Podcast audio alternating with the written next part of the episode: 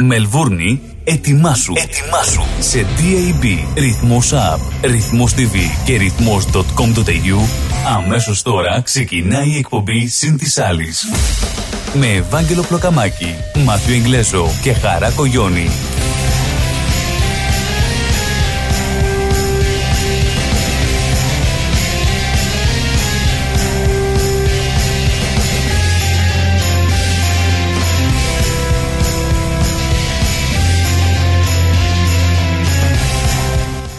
Κυρίες και κύριοι, καλησπέρα σας.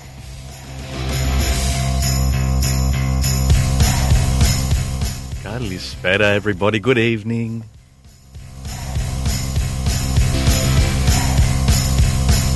Τελευταία και καλύτερη. Και καταϊδρωμένη. και καταϊδρωμένη.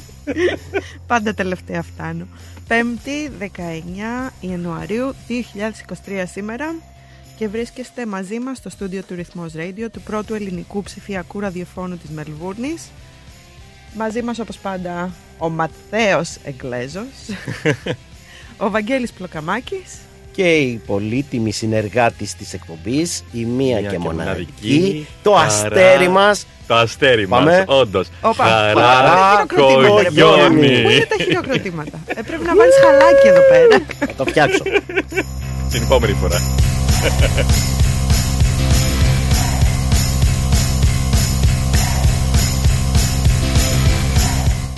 Είμαστε λοιπόν έτοιμοι να ξεκινήσουμε το Συν της Άλλης, μια εκπομπή που σας κρατάει συντροφιά κάθε Πέμπτη από τις 7 έως και τις 9 το βράδυ για τη Μελβούνη και την ανατολική μεριά της Αυστραλίας και από τις 10 έως τις 12 το μεσημέρι για την Ελλάδα.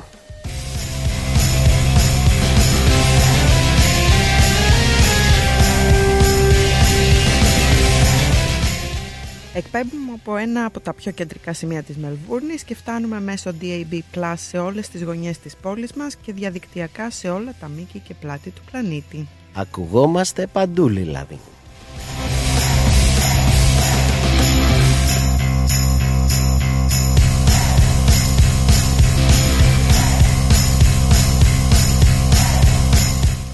Μπορείτε λοιπόν να μας ακούτε από το site του σταθμού μας ρυθμός.com.au Μπαίνετε στο site μας, πατάτε το κόκκινο τριγωνάκι του play που βρίσκεται στην πάνω δεξιά γωνία και μας ακούτε έτσι απλά.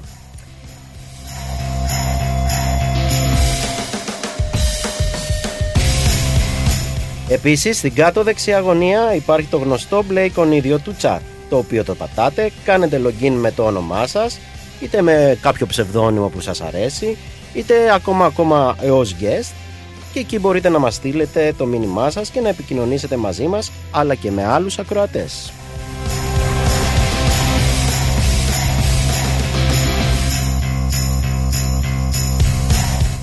Μπορείτε επίσης να μας ακούσετε μέσω της εφαρμογής TuneIn. Αναζητήστε μας ως ρυθμός Radio Melbourne και βάλτε μας τα αγαπημένα σας. Για τους κατέχοντες Apple ή Android συσκευής, προτείνουμε να κατεβάσετε από το Apple Store ή από το Google Store, αντίστοιχα. Μας την μπερδεύει εφαρμογή. αυτό, είναι πολλά store Είναι εκεί πολλά, πέρα. είναι Έχουμε πολλά, μαζευτεί ρε παιδί μου. 800 store εκεί πέρα. Πολύ τεχνολογία όμως. Πολύ, δηλαδή. πολύ χαμός γίνεται. Ε, κουραστήκαμε. Το, το bottom line, όπως λένε εδώ στο Australia. Bottom line, yeah, Έτσι, okay. Είναι να κατεβάσετε την εφαρμογή. Αυτό ήταν το Μπράβο. θέμα. Αυτό. Στο Εκεί simple. υπάρχει και το ρυθμός TV. Μπορείτε να μας δείτε και στη σελίδα στο Facebook, στο Instagram και φυσικά να μας στείλετε τα μηνύματά σας.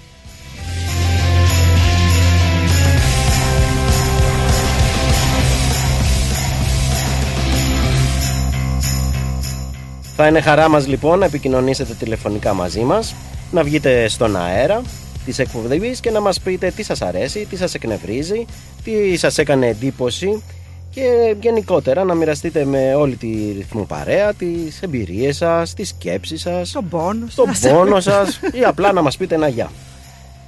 Ο τηλεφωνικός μας αριθμός είναι το 83 51 56 54. Το ξαναλέω 83 51 56 54.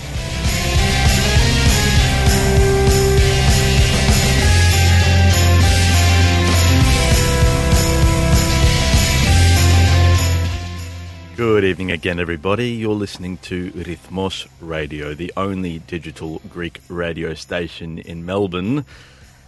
and broadcasting online. We are international. This evening's program is called Sintis Alice. It's with it's uh, the radio station's newest talk show, and uh, it's program epi- uh, program number three tonight. We are just warming up. We're going to have a wonderful show. Joining you for the next couple of hours are Mr. Vangelis Blokamakis, Ms. Harako Yoni, and myself, Matthew Inglesos. You can listen to us live every Thursday evening between 7 pm and 9 pm, Melbourne and Australian Eastern Standard Time. And for our listeners in our wonderful Patrida, our wonderful homeland of Greece, you can listen to us live between 10 am and 12 pm on Thursday mornings. I'll let you know when that changes.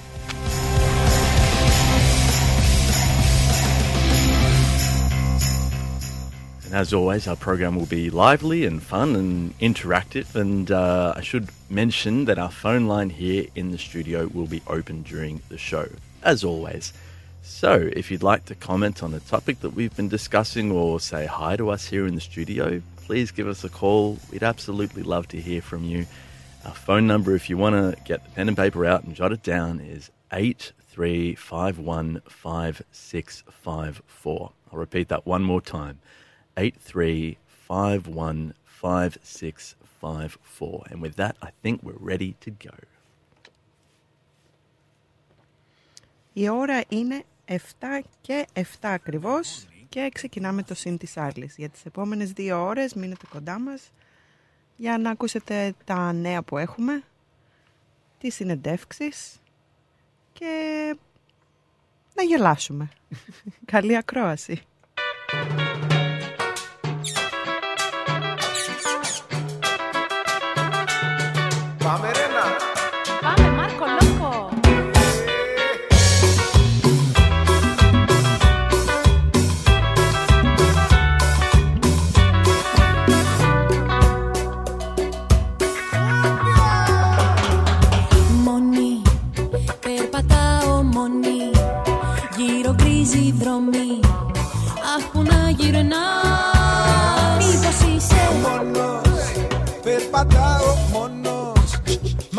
Μα πηγαίνει ο δρόμος μου.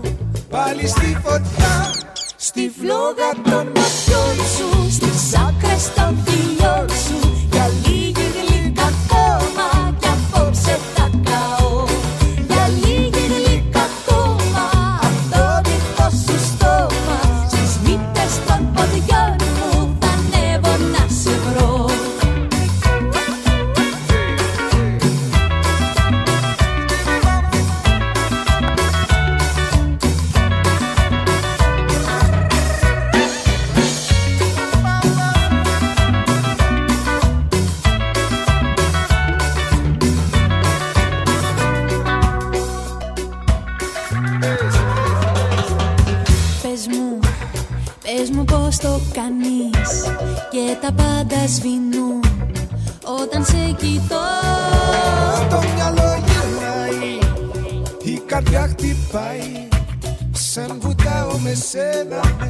Στον ωκεανό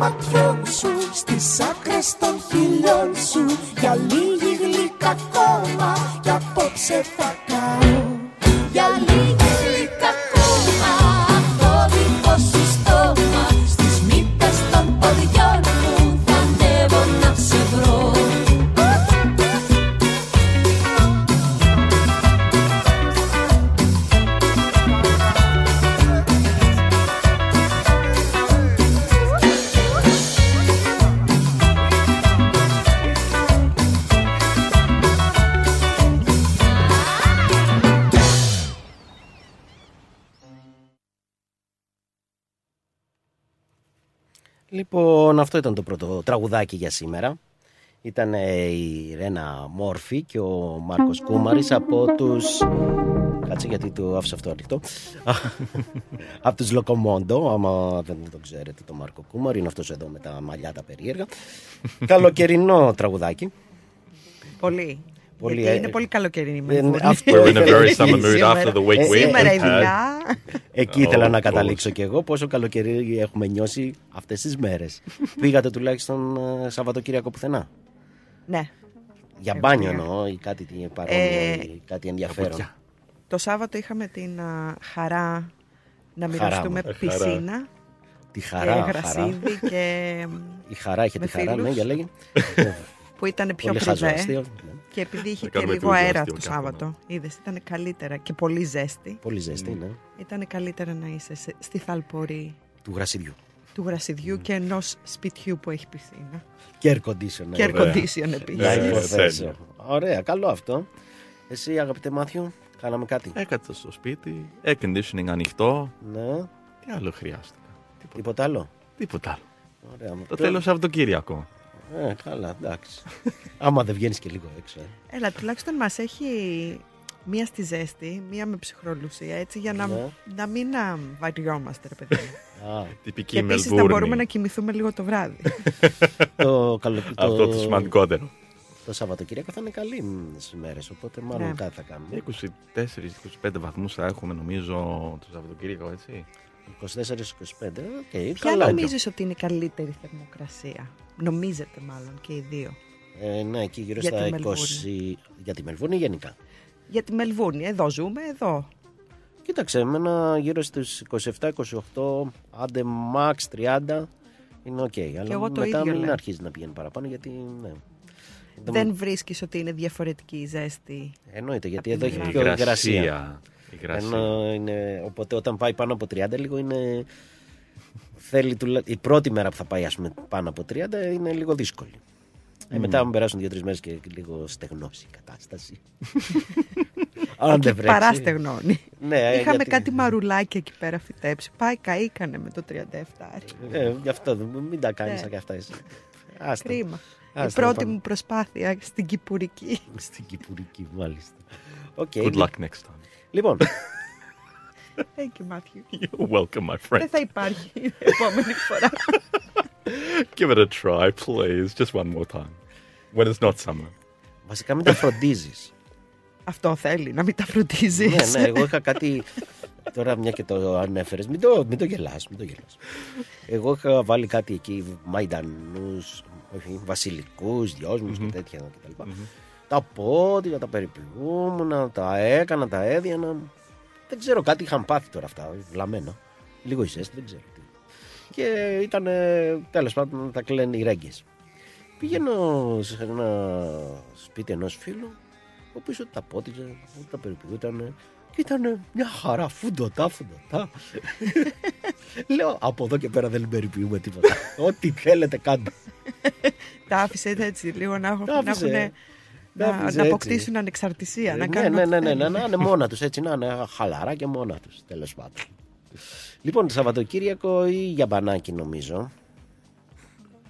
Ή Australian Open, δεν ξέρω, κάτι Νομίζω τέτοιο. η θερμοκρασία θα στο επιτρέψει για Australian Open και εντάξει, είναι δύο εβδομάδες τώρα και είσαι στη Μελβούρνη. Δεν γίνεται να μην πας. Σωστά. Α, κοίταξε, πάντως υπάρχουν και εισιτήρια τα οποία μ, εντάξει είναι και ορισμένα εισιτήρια που θες μισό νεφρό ολόκληρο Ολόκληρο κάποιες κάποιες φορές ναι. ας πούμε κοίταγα τώρα τα εισιτήρια του τελικού 1300 Έλα μωρέ τώρα Από, και εσύ. από. That's an arm and a leg and uh, Ε, ναι, uh, κάτι well, you τέτοιο, know, έτσι. maybe one hand as well. Αλλά Στην έχει- Ελλάδα, ε, Μάθιου, λέμε πουλάς τον νεφρό σου για να πας. ah, right. ναι. αλλά έχει και πιο Same φθηνά thing. όμως Δηλαδή είδα ότι. και αυτό είναι ενδιαφέρον ίσως να το κάνεις. Άμα δεν έχεις να κάνεις, ας πούμε, το Σαββατοκύριακο ή το βραδάκι κτλ. Μετά τις 5, νομίζω γύρω στο 20 δολάρια, μπαίνεις εκεί στο χώρο που είναι όλα και έχει μουσικές, food ε, και τέτοια και να κάνεις Είναι διάφορα. ωραία, είναι ωραία. Έχει ωραία ατμόσφαιρα. Μπορείς να μπεις, αν υπάρχουν θέσεις από ό,τι κατάλαβα, στα μικρότερα court. The outside courts, yep. Ναι, όχι στο road lover. hmm hmm Ο, Οπότε μπορείς να περάσεις ας πούμε ένα μ, Ωραίο. όμορφο και μ, σχετικά οικονομικό. Τώρα άμα θες να δεις τσιτσιπά, σάκαρη και τα λοιπά, Ε, πρέπει να δώσεις Να νευρό. με- Δεν γίνεται. δεν πρέπει να δώσεις. να πούμε Ένα χέρι, ένα πόδι, κάτι ρε παιδί μου. But I was saying. πάντως ε, τσιτσιπάς και σάκαρη περάσαν στον τρίτο γύρο. ναι, ναι. Ε, αυτή τη στιγμή να πούμε ότι παίζει ο τζοκοβιτ με σκοπό να περάσει στο δεύτερο, στον τρίτο γύρο. Ο Ναδάλ μας άφησε Ο όμως. Ναδάλ μας άφησε. Καλό είναι αυτό. Εντάξει, σε, πρώτο, καλό. σε πρώτο επίπεδο νομίζω είναι καλό. Ο Κύριος μας άφησε επίσης. Ο, τραυματίστηκε ο Όπως κύριος, είχε πρόβλημα. Νομίζω με το γόνατό του, δεν θυμάμαι με τι. Κάτι τέτοιο, ναι, Ναι. νομίζω. Και ο Κοκκινάκης θα παίξει εναντίον του Μάρεϊ. Ναι, Απόψε, γύρω στις 8.30 ναι. νομίζω. σωστά. Παίζει Το παιδάκι μας. ο Μάρεϊ. Το παλικάρι μας. Συγγνώμη, σε διακόπτω. Όχι, Πες, πες, και, πες. και εγώ το συμπαθώ το κοκκινάκι. Είναι έτσι. Είναι Τα καλό μαλλιά παιδί. του πρέπει να διορθώσει λίγο μόνο. είναι Ah, η- has he gone blonde or something? He's gone blonde. Έχει κάνει ανταύγειες, highlights. Ah, right, right, right. Ναι, Yeah, not big on the... Oh, right. Ε, ναι, τα βλέπω τώρα. Ε, εντάξει. Τι ανταύγειε. Ε. Τις ανταύγειες βλέπεις του κοκκινάκι. Ναι, ναι, ναι. Οκ. Δεν μου αρέσουν. Ε, Τέλος πάντων. Ό,τι Τέλος θέλει να πάντων, κάνει το ε, παλικάρι ε, να ε, κάνει. Αυτά ναι, δεν μας ενδιαφέρουν. Ε, Σήμερα λοιπόν It στις shouldn't affect 8.30 his με tennis, so there you τον go. Μάρεϊ, ελπίζουμε να περάσει. ήξερες ότι παίζεις στα double, έπαιξες στα double ο Τσιτσιπάς με τον αδερφό του; Όχι, δεν Νομίζω και Τώρα με- μόλις το διάβασα, ε. Μμμ. Και πέτυχαν, λέει, την πρώτη τους νίκη. Καλό το είναι αυτό. Ζευγάρι. Να δούμε που, που μπορούν να φτάσουν. Πάντως στο μεικτό με Σάκαρη και Τσιτσιπά. Πότε ήταν, πέρυσι δεν ήταν που είχαν πάει αρκετά καλά νομίζω. Ναι. Και ελπίζουμε σε παρόμοια επιτυχία τέλος πάντων. Ε, τι άλλο έχουμε τώρα από το τένις; Να- Ε, όπως είπαμε ο Ναδάλ μας άφησε.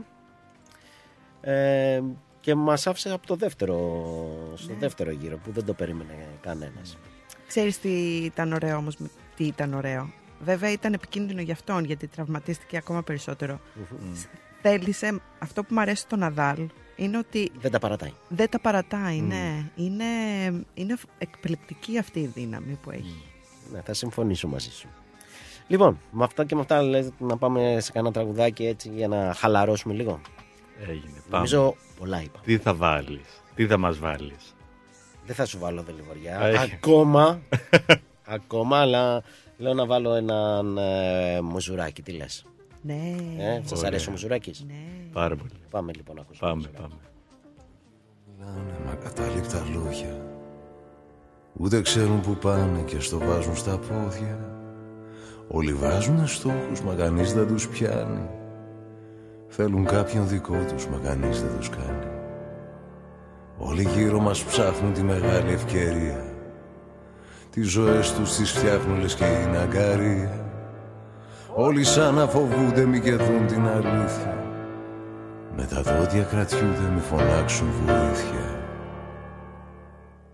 Μπερδεμένος μαζί τους κι εγώ Ευτυχώς που σε πάντα εδώ. Κι όταν δεν ξέρω τι να κάνω, που να πάω Γυρνώ τα μάτια και στα μάτια σε κοιτάω. Κι όταν δεν ξέρω τι να κάνω, που να πάω Δίνω τα μάτια και στα μάτια σε κοιτάω Και τα αφήνω να με πάει. Μες στην τρελά αυτού του κόσμου Είσαι αυτό που με κρατάει. Μες στην τρελά αυτού του κόσμου Είσαι αυτό που με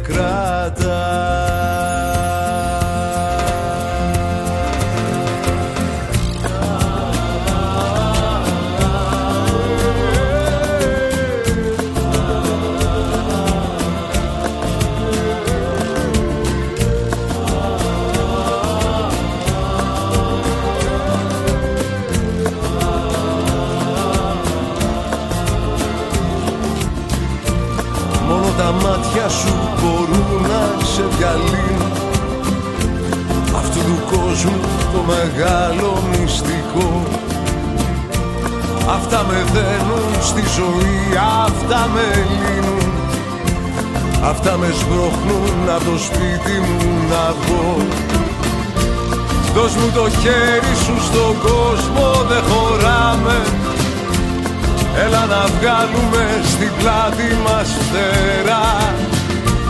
Να αιωρούμαστε αντί να περπατάμε. Κι από τα σύννεφα να πάμε πιο ψηλά. Κι όταν δεν ξέρω που να πάω Γύρνω τα μάτια και στα μάτια σε κοιτάω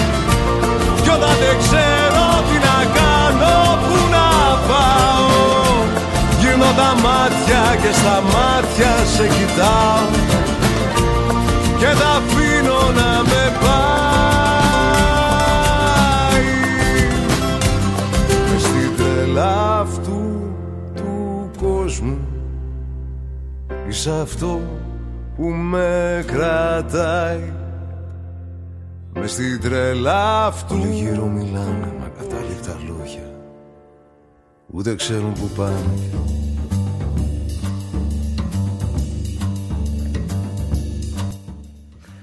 στείλουμε τις καλησπέρες μας σε όλη την Αυστραλία, σε κάθε μικρή ή μεγάλη γωνιά της Ελλάδας, αλλά και οπουδήποτε στο μικρό γαλάζιο πλανήτη μας υπάρχουν Έλληνες και μας, και μας ακούνε. Αυτό το μικρό γαλάζιο πλανήτη με έφτιαξες πολύ. Μου θύμισε λίγο γαλάζια λίμνη. Γαλάζια. φάση. Α, Αλλά ωραίο, πολύ ποιητικό. πολύ ποιητικό. Ε, Είναι αυτός ο Μάθιου, είναι, είναι, γατώνει, είναι. γατώνει. Thank you, thank you, thank you. Και πρέπει να πούμε ιδιαίτερα καλησπέρες ε, στην Ντίνα που λέει καλησπέρα, στην όμορφη ρυθμό παρέα. Γεια σου Ντίνα. Και στην Έλλη που λέει καλό πρόγραμμα στην όμορφη παρέα μας. Να είσαι καλά Έλλη.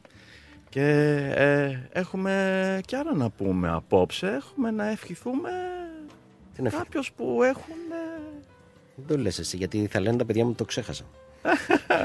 Οπότε να Και πω. αυτός είναι- That's why εκ- I'm reminding you. εκ- ε, από ραδιόφωνο. Εκ ραδιοφώνου, είναι σωστό, τέλος πάντων. Από το ραδιόφωνο, λοιπόν, να ευχηθώ στα παιδιά μου χρόνια πολλά που σήμερα γίνονται 16, να είναι πάντα καλά, γερά και δυνατά. 16. Ναι, ούτε εγώ Wow. το πιστεύω. Αλλά γίνανε 16. Χρόνια πολλά παιδάκια, να είστε Χρόνια πολλά καλά. παιδιά. Να τους χαίρεστε. Να Ναι. πραγματοποιήσουν τα όνειρά τους. Αλλά πάνω απ' όλα υγεία. Πάνω απ' όλα. Γιατί απ' όλα διαφορετικά υγεία. δεν μπορείς να κάνεις τίποτα. Σωστό. Όχι, μη- να μην λέμε ψέματα, έχει αυτό βάση. Όχι να είναι πάντα γα- γερά, δυνατά και όντως να πραγματοποιήσουν τα όνειρά τους. Να πούμε και να πω και εγώ και να ευχαριστώ στη μαμά τους που τα έφερε στον κόσμο και κουράστηκε πραγματικά. Επίσης να πούμε χρόνια πολλά. Κοίτα τώρα πως κάθεται το πράγμα. και στον μπαμπά του Μάθιου, ο οποίος σήμερα έχει γενέθλια. Μπαμπά με ακούς; Χρόνια πολλά και ευτυχισμένα, Dad. Have a wonderful day and I will uh, see you later. And um, we all love you very, very much. Me and your and your four sons and mum. We love you very, very much. Να τους χαίρεστε βρε παιδιά. Να είσαι καλά. να- Thank you. Να στείλουμε και από εδώ λοιπόν από το μικρόφωνο και σε όλους όσους εκεί έξω γιορτάζουν. Είτε Αντών, έχουν Αγίου γενέθλια. Αντωνίου ήταν. Αγίου Αντωνίου ήταν προχθές. Προχθές, Και Αγίου Αθανασίου Αγίου εχθές. Αθανασίου. Να πούμε και στους Αντώνιδες λοιπόν και στους Θανάσιδες χρόνια πολλά. Τώρα Αντώνης είναι ο ένας ο γιος Που θανάτηδε. και ο μπαμπάς Κρίμα μου. όμως. Κρίμα, είναι, Κρίμα είναι γιατί αδικημένος. χάνει, είναι αδικημένος. Ναι, ναι, η, ε, η αλήθεια είναι αυτή. Ε, την πάτησε. Την πάτησε γιατί ε, ε, πέφτει γιορτή και γενέθλια Και μαζί γενέθλια πολύ σχεδόν. κοντά. πράγμα που σημαίνει ότι όλοι σφυράνε αδιάφορα και του κάνουν μόνο ένα δώρο. Αντώνη, πάτα πόδι. Θέλεις δύο. Όχι ρε, μην το κατα... μην- μην τα λες αυτά ρε. Όχι, γιατί και εμένα τα γενέθλιά μου πέφτουν πάντα μες στο Πάσχα. Oh, Κατάλαβες. right, okay. Ε, γιατί τι σου φέρνουν, μαλαγάνες και τέτοια; Το αυγό το Χριστουγεννιά. Το Α, Πασχαλινό. α, α, εκεί ήθελες να καταλήξεις. Α, δεν το πιάσα το υπονοούμενο. Ερχόταν δηλαδή η νονά. Ε, Είμαστε ρηγμένοι εμείς. Ερχόταν η νονά και αντί να φέρει και Κατάλαβες. δώρο για τα γενέθλια, έφερνε ας πούμε ένα βουλάκι, δύο Αυτό. παπούτσια και γεια σας. Ε, και έξω από την πόρτα. Κατάλαβες; Α, κι ας και Όχι, του χρόνου. πάτα πόδι, Αντώνη. ναι, είναι, αυτά είναι οι αδικίες της ζωής. Τέλος πάντων. Με αυτά και με αυτά λέω να πάμε. Από ό,τι βλέπω αυτό εδώ πέρα το πράγμα έχει φορτώσει πάλι ιστορίες. Λέω να πάμε στο πρώτο διάλειμμα λοιπόν της ημέρας και να επιστρέψουμε σε λίγο λέγοντάς σας τα καλά νέα που αλλιεύσαμε για αυτή την εβδομάδα και επίσης να πούμε ότι μετά τις 8 η ώρα πιστεύουμε ότι θα έχουμε, δεν νομίζω να χαλάσει κάτι, Δεν θα τη χαλάσει. συνέντευξή μας με την κυρία Κάτ Θεοφάνους. Πάμε λοιπόν. Yep. We'll go to a short break and we'll be back shortly.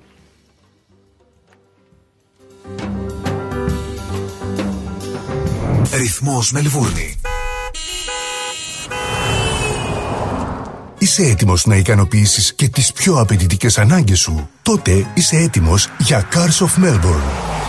Εδώ θα βρεις το αυτοκίνητο που θες. Ανακάλυψε μεγάλες ευκαιρίες μεταχειρισμένων αυτοκινήτων στην έκθεσή μας. Με πάνω από 250 αυτοκίνητα από όλες τις μάρκες, σίγουρα θα βρεις αυτό που ψάχνεις. Cars of Melbourne. Αυτοκίνητα επιβατικά, επαγγελματικά, SUV, sedan, van, wagon, hatchback. Πιστοποιημένα αυτοκίνητα με εργοστασιακή εγγύηση. Δυνατότητα δανειοδότησης. Δες όλα τα τελευταία μας μοντέλα στο carsofmelbourne.com.au. Ο Πίτερ και ο Σπύρος Χριστόπουλος πρόθυμοι να σας εξυπηρετήσουν 50 χρόνια στον χώρο του αυτοκινήτου. Cars of Melbourne. 1109 Sydney Road, Coburg North. Τηλέφωνο 9354 8828 ή στο 0412 335996. Το επόμενο σου αυτοκίνητο είναι εδώ. LMCT 891. Moss Property Consultants. Συμβουλευτική υπηρεσία διαχείρισης ακινήτων. Για να μην έχετε προβλήματα με την ενοικίαση και διαχείριση των ακινήτων σας, η πολυετής πείρα και ο επαγγελματισμός μας εξασφαλίζουν την αξιόπιστη και αποτελεσματική διαχείριση της ακίνητης περιουσίας σας. Αναλαμβάνουμε την επίβλεψη των ακινήτων σας, τη σύνταξη μισθωτικών συμβάσεων, την ίσπραξη των ενοικίων. Φροντίζουμε και διαφυλάσσουμε την ακίνητη περιουσία σας, διασφαλίζουμε τα συμφέροντά σας και διεκπεραιώνουμε με απόλυτη ασφάλεια τις συναλλαγές σας. Moss Property Consultants. Αναλαμβάνουμε εργοστάσια, γραφεία, καταστήματα, οικίες. Εξυπηρετούμε όλες τις περιοχές με υπευθυνότητα και επαγγελματισμό. Τηλέφωνο 9429 4800. 429 Bridge Road, Richmond. Moss Property Consultants. Αξιοπιστία Και ασφάλεια. Δες όλες τις αγαπημένες σου εκπομπές με εικόνα στο website μας. Ρυθμός TV. Η νέα μας υπηρεσία έρχεται για να μπει στην οθόνη σας. www.rythmos.com.au κάθετος TV. Μπες, άκου και δες.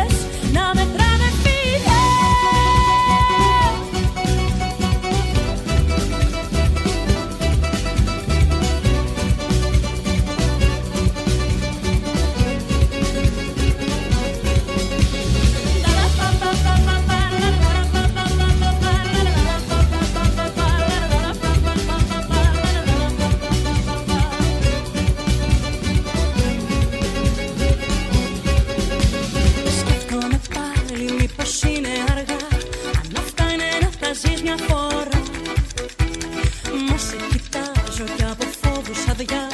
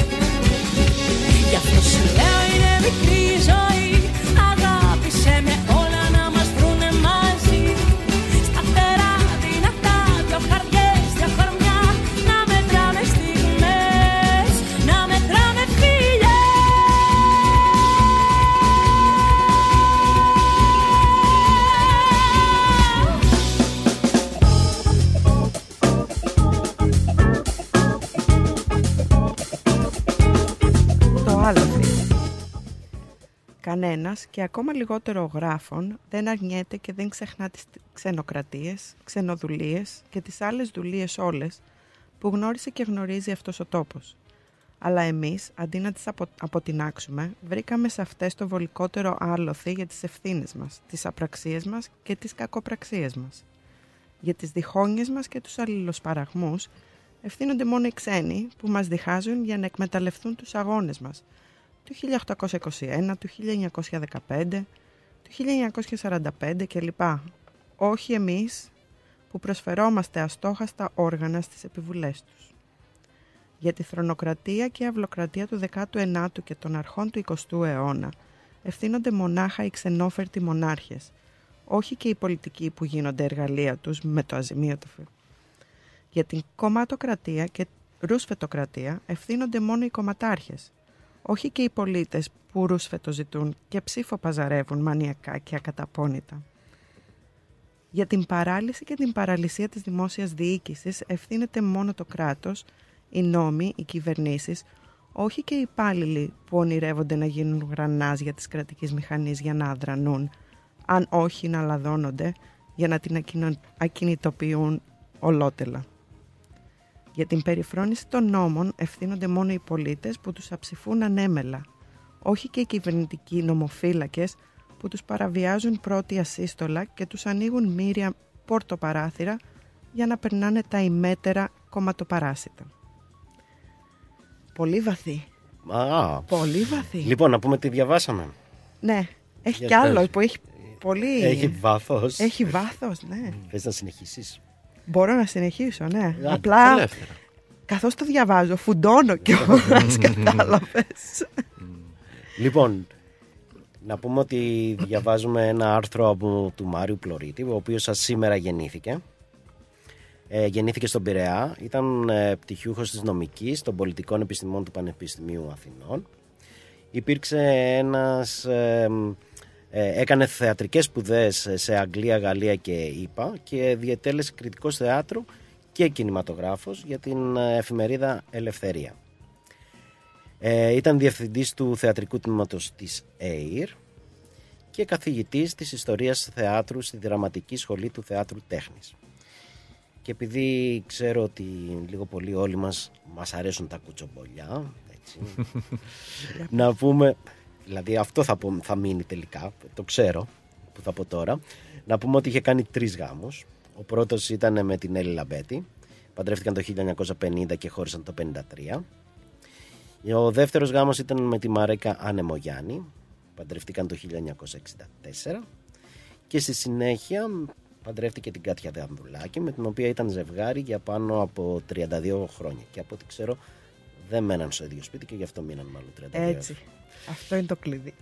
το ωραίο είναι μεγάλη υπόθεση αυτά αλλά δεν θα αργήσουμε να το καταλάβουμε ε, επίσης ε, υπήρξε σύντροφος και της Αλίκης Βουλιουκλάκη ε, η οποία κάποιος- σε κάποια συνέντευξή της είχε δηλώσει ότι μακάρι να είχε παντρευτεί τον Μάριο Πλωρίτη και όχι τον Δημήτρη Παπαμιχαήλ γιατί θα ήταν πιο ήρεμη και πιο κατασταλαγμένη. Σοβαρή δήλωση. Ε, ναι, και λίγο, Και α, λίγο- προσβλητική μπορώ να πω. Λίγο. Έτσι όσο πατάει ο Λίγο ελέφαντας. πολύ. Ο ελέφαντας. Ο ελέφαντας. λοιπόν, για αυτό το άρθρο που διαβάσαμε, πώς σας φάνηκε έτσι; Ε, είναι βασικά όλοι οι λόγοι που μας έκαναν να φύγουμε από την Ελλάδα. Δεν είναι. Σωστό είναι Γι' και αυτό αυτό. φουντώνω καθώς το διαβάζω, ας το είπα. Απλά ξέρεις που διαφωνώ, παρόλο που... Α, να πούμε ότι αυτό το άρθρο γράφτηκε το 91 νομίζω. Οπότε αυτό σημαίνει ότι η κατάσταση δεν έχει αλλάξει ακόμα. Έτσι. Ναι, 30, πόσα, σα- 30 κάτι χρόνια δεν έχει αλλάξει. Αλλά το ενδιαφέρον ήταν ότι ξαναγνώρισε μέσα σε εισαγωγικά ε, καινούρια δημοσιότητα γύρω στο 2010-2011 όταν είχε βγει και ο Πάγκαλος και είχε πει μαζί τα φάγαμε. Επειδή μιλάει λίγο πολύ για την ευθύνη που έχουμε όλοι μας για το τι συμβαίνει γύρω μας, ότι δεν είμαστε και τόσο αμέτωχοι, ήταν μια καλή ευκαιρία να το πλ- πλασάρουν ως κάτι δεν ξέρω όμως αν είναι αυτό το βαθύτερο νόημα εγώ προσωπικά ας πούμε πιστεύω ότι όλοι μας λίγο πολύ για οτιδήποτε συμβαίνει γύρω μας έχουμε ένα μικρό μερίδιο ευθύνης. Σωστό. Αλλά δεν έχουμε όλοι ακριβώς το ίδιο. Το ίδιο. Και το άλλο που εγώ διαφωνώ με όλα αυτά τα άρθρα είναι ότι θεωρούν ότι αυτό που λέμε λαός είναι κάτι το οποίο το, το, συμπαγές ρε παιδί μου και είναι, έχει, ο, ο λαός έχει όλος τις ίδιες ε, τα ίδια χαρακτηριστικά, τις ίδιες ιδιαιτερότητες κτλ. Ενώ στην πραγματικότητα είναι ένα μείγμα από πολύ διαφορετικά πράγματα. Και ο κάθε, δηλαδή το βλέπουμε και γύρω μας, ο κάθε ένας δεν έχει τις, τις ίδιες ε, επιδιώξεις, τα ίδια πιστεύω, ε, τα ίδια θέλω. Οπότε δεν μπορείς να τους βάζεις όλους αυτό το καζανί. Εγώ Σε εκεί αυτό διαφωνώ. Θα, σε αυτό θα συμφωνήσω μαζί σου. Μόνο σε αυτό; Μόνο σε αυτό. Κακό αυτό. Το ότι υπάρχουν άνθρωποι ουσιαστικά που θέλουν να κάνουν και κάνουν το σωστό, γιατί αυτές είναι οι πεπιθήσεις τους. Έχουν Ναι. μεγαλώσει με αυτόν τον τρόπο, θέλουν να δουν τις αλλαγές στον τόπο τους κτλ. κτλ. Το θέμα είναι όμως ποια είναι η πλειοψηφία. Ε, ε, Ποιος υπά- επικρατεί. Ναι, αλλά πώς προκύπτει η πλειοψηφία; Είναι πλειοψηφία πλειοψηφία ή είναι μια μειοψηφία που απλά φωνάζει και αυτή εμφανίζεται. Ότι στα- φωνάζει δυνατότερα Μπράβο. από τους άλλους. Μπράβο. Φωνάζει δυνατότερα από τους άλλους και εμφανίζεται ότι α, έτσι πιστεύει όλος ο κόσμος. Μήπως είναι αυτό περισσότερο; Δεν είναι πλειοψηφία αυτό. Ανοίγεις α- τώρα θέματα για Άρη, Γι' αυτό γιατί μου εγώ έρχονται, στάρω, πολλά, να μην- μου έρχονται πολλά στο μυαλό Α, αυτή τη πες. στιγμή, αλλά- λοιπόν, κοίταξε, σίγουρα υπάρχουν πάρα πολλοί από εμάς που ψάχναμε το Ρουσφέτη. Και όπως είπες ήταν ένα- και ένας λόγος ο οποίος αποφασίσαμε να φύγουμε από την Ελλάδα. Ναι, εγώ δεν το ψάχνα ποτέ να σου πω την ναι, α- εκεί θέλω να καταλήξω. Ότι υπήρχε όμως και μια μεγάλη μερίδα που είτε δεν μπορούσε, είτε δεν ήξερε, είτε δεν ήθελε να μπει σε αυτή τη διαδικασία. του βολέματος. Του βολέματος. Αυτός λοιπόν δεν μπορεί να έχει την ίδια ευθύνη με τον άλλον που ήθελε το βόλεμα. Ναι, αλλά αυτός που δεν ήθελε κατέληξε να φύγει μακριά τελικά. Ναι, και θα μου πεις γιατί δεν έκανε κάτι. Μπορείς να κάνεις. Πιστεύω πως ναι. Αλλά μ, υπάρχει πάλι Με τι μια- κόστος; Ε, μεγάλο και πολλές φορές ε, χρειάζεται, ε, δεν μπορείς να το κάνεις μόνος σου. Χρειάζεσαι συμμάχους, ας το πούμε έτσι, που και αυτό είναι ένα δεύτερο κομμάτι.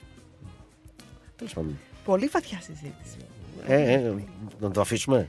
Ε, μόνο μια ερώτηση που έχω. Πιστεύετε τώρα που έχετε έρθει εδώ ότι αυτό το θέμα για το οποίο γράφει ο Πλωρίτης ότι ισχύει και κάτι τέτοιο εδώ ή σε άλλες χώρες του κόσμου ή αυτό είναι τυπικά ελληνικό Όχι, δεν είναι ελληνικό. θέμα. Εγώ δεν πιστεύω ότι είναι ελληνικό. Δεν είναι απλά ελληνικό και εδώ συμβαίνει υπάρχει- έντονα. Ο- Απλά όλοι. εδώ, εγώ θεωρώ ότι εδώ δεν υπάρχει σε τέτοιο βαθμό. Ή δεν είναι Πιστεύεις- τόσο προφανές. Εσύ Μάθιο πιστεύεις δηλαδή ότι ο καθένας αναλαμβάνει τις ευθύνες του και εδώ; Όχι βέβαια. Γιατί ο ένας μπορεί να έχει τα παραπονά του και απλώς φωνάζει και δεν κάνει μια δράση για να βοηθήσει, για να, για να κάνει contribute κάτι σημαντικό για να λύσει ένα πρόβλημα. Αλλά Εγώ θα επιστρέψω εντάξει, εδώ πέρα. συγγνώμη που πρέπει Συγγνώμη. να... Συγγνώμη, είπες ότι ο καθένας δεν έχει την ίδια ευθύ... δεν είπες την ίδια ευθύνη αλλά νομίζω ότι ανάλογα με τον άνθρωπο ή τη θέση που έχει, το κλάσ που έχει ότι Ναι. τόση ευθύνη έχει. Ανάλογα ο με το που άνθρωπος. βρίσκεσαι ε, σίγουρα και ποιο είναι το θέμα. Μμμ. Ε, θεωρώ ότι έχεις την ανάλογη ευθύνη. Ένας κανονικός άνθρωπος που έχει το δικαίωμα να ψηφίσει ας πούμε δεν έχει την ίδια ευθύνη με τους άλλους να κάνει το σωστό. Αυτό που θεωρώ αυτό σωστό. Εντάξει, that's subjective. Ναι, είναι πολύ objective. γι' αυτό το- Όχι αυτό objective, συζητώ. subjective. Subjective. συγγνώμη. Μην μπερδευτείς. Ναι, ναι, subjective. Εκεί που λέγατε για τις μικρές φωνές που ουσιαστικά γίνονται μεγάλες, αυτό γίνεται εδώ στην Αυστραλία. Ναι, Είναι γίνεται. πολύ συχνά. Γίνεται. Πολύ πιο έντονα. Πολύ πιο έντονα. Και πιστεύω ότι έχει να κάνει με το συνδικαλισμό, γιατί εδώ υπάρχει η κουλτούρα του συνδικαλισμού, ενώ Μμ. στην Ελλάδα έχει καταστραφεί η κουλτούρα του. Τους μαζευόμαστε, δημιουργούμε μια ομάδα, λέμε τα, αυτό που θέλουμε να πούμε, λέμε αυτό που πιστεύουμε κτλ. κτλ. Ε, ενώ στην Ελλάδα δεν ξέρω για ποιο λόγο ή φαντάζομαι ε, έχει ατονίσει και μάλιστα έχει αποκτήσει η λέξη και αρνητική έννοια. Εν- ε, εδώ το βλέπουμε ότι ακόμα και το πιο απλό μαζεύονται πέντε άνθρωποι και αρχίζει και φωνα, φωνάζουν. Διεκδικούν αυτό που θεωρούν σωστό. Αλλά υπάρχουν Και και, επικρατούν. όντα ακουόντων από την άλλη μεριά. Υπάρχουν αυτιά για να τους ακούσουν έτσι. Γι' αυτό. Ανευθυνοϊπεύθυνοι. Άλοθη. Δεν ξέρω εσύ τι θα μου πεις.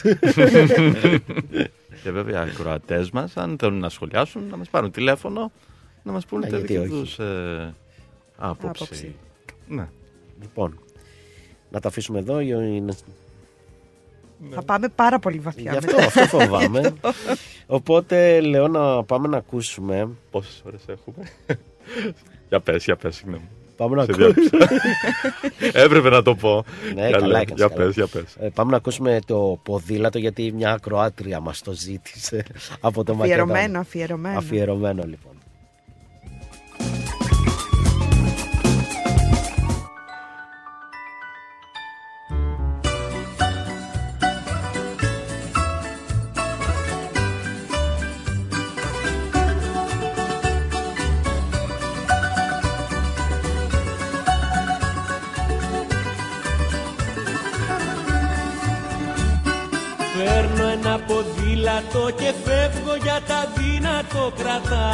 Στο χέρι το κλειδί.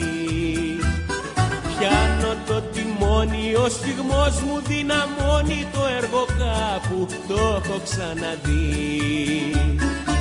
Ήμουν μικρό παιδάκι με καθαρή καρδιά.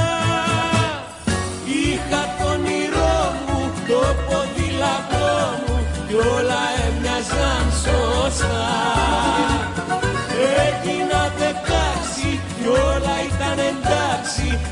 Είχα μια ζωή μπροστά.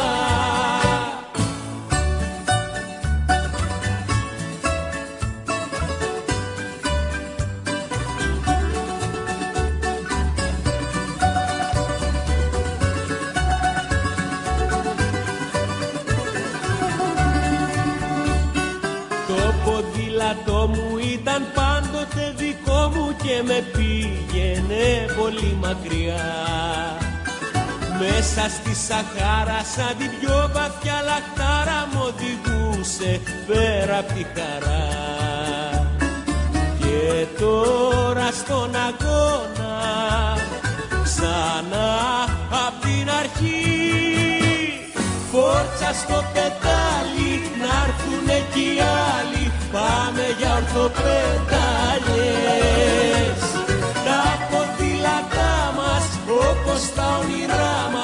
Ξέρουν από ανηφοριές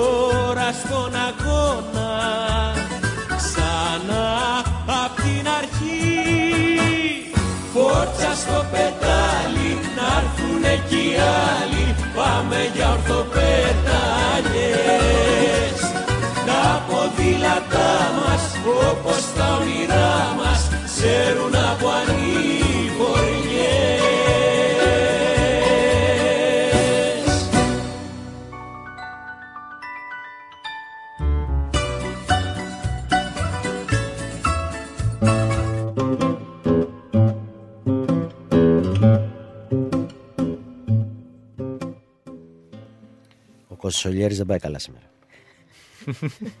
Πώς το λέγανε μωρέ; Τι; Το αφεντικό τρελάθηκε. Ε, έτσι μου φαίνεται ο Κονσολιέρης. τον έχετε ταΐσει λίγο εδώ πέρα έχει γλυκάκια. Και τον έχετε ταΐσει και είναι στη τζίτα. το κονσολιέρης είναι με το γονδολιέρης. ναι, ναι, εδώ, εδώ είναι ο Κονσολιέρης. Έχω την κονσόλα.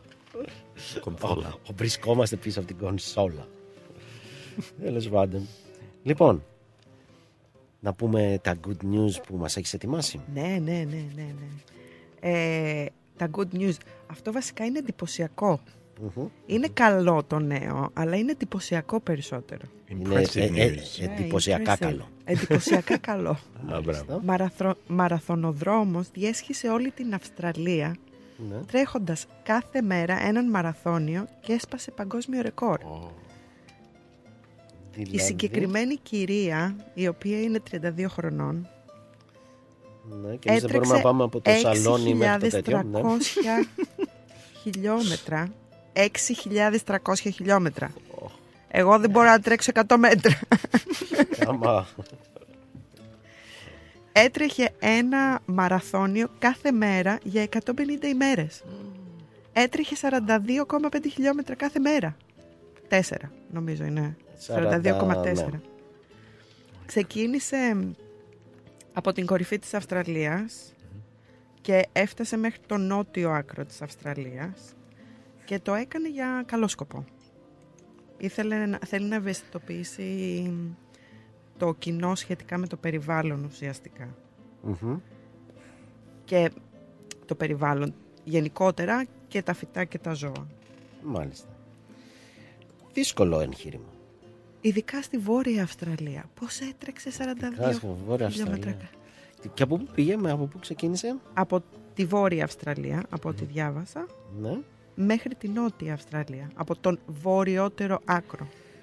Μάλιστα, δεν, δεν μου ακούγεται και πολύ καλό αυτό. Όχι. γιατί δηλαδή εκεί και πέρα μόνο που το σκέφτομαι, είναι ότι- ζέστη, είναι αυτό που λέγαμε Τροπικό πριν. κλίμα και μάλιστα είχε και τον τελευταίο καιρό είχε και πώς το λέμε στα ελληνικά Έλα. Φώνες, τις κυκλώνες, τι; Πλημμύρες. Πλημμύρες, Πλημμύρες, α, ναι. καταιγίδες Κροκόδιλους. Και άλλα. κροκόδιλους Όχι, να τα λέμε. Και άλλα Ε, διάφορα. ναι, και, Bingo. ξέρεις, και...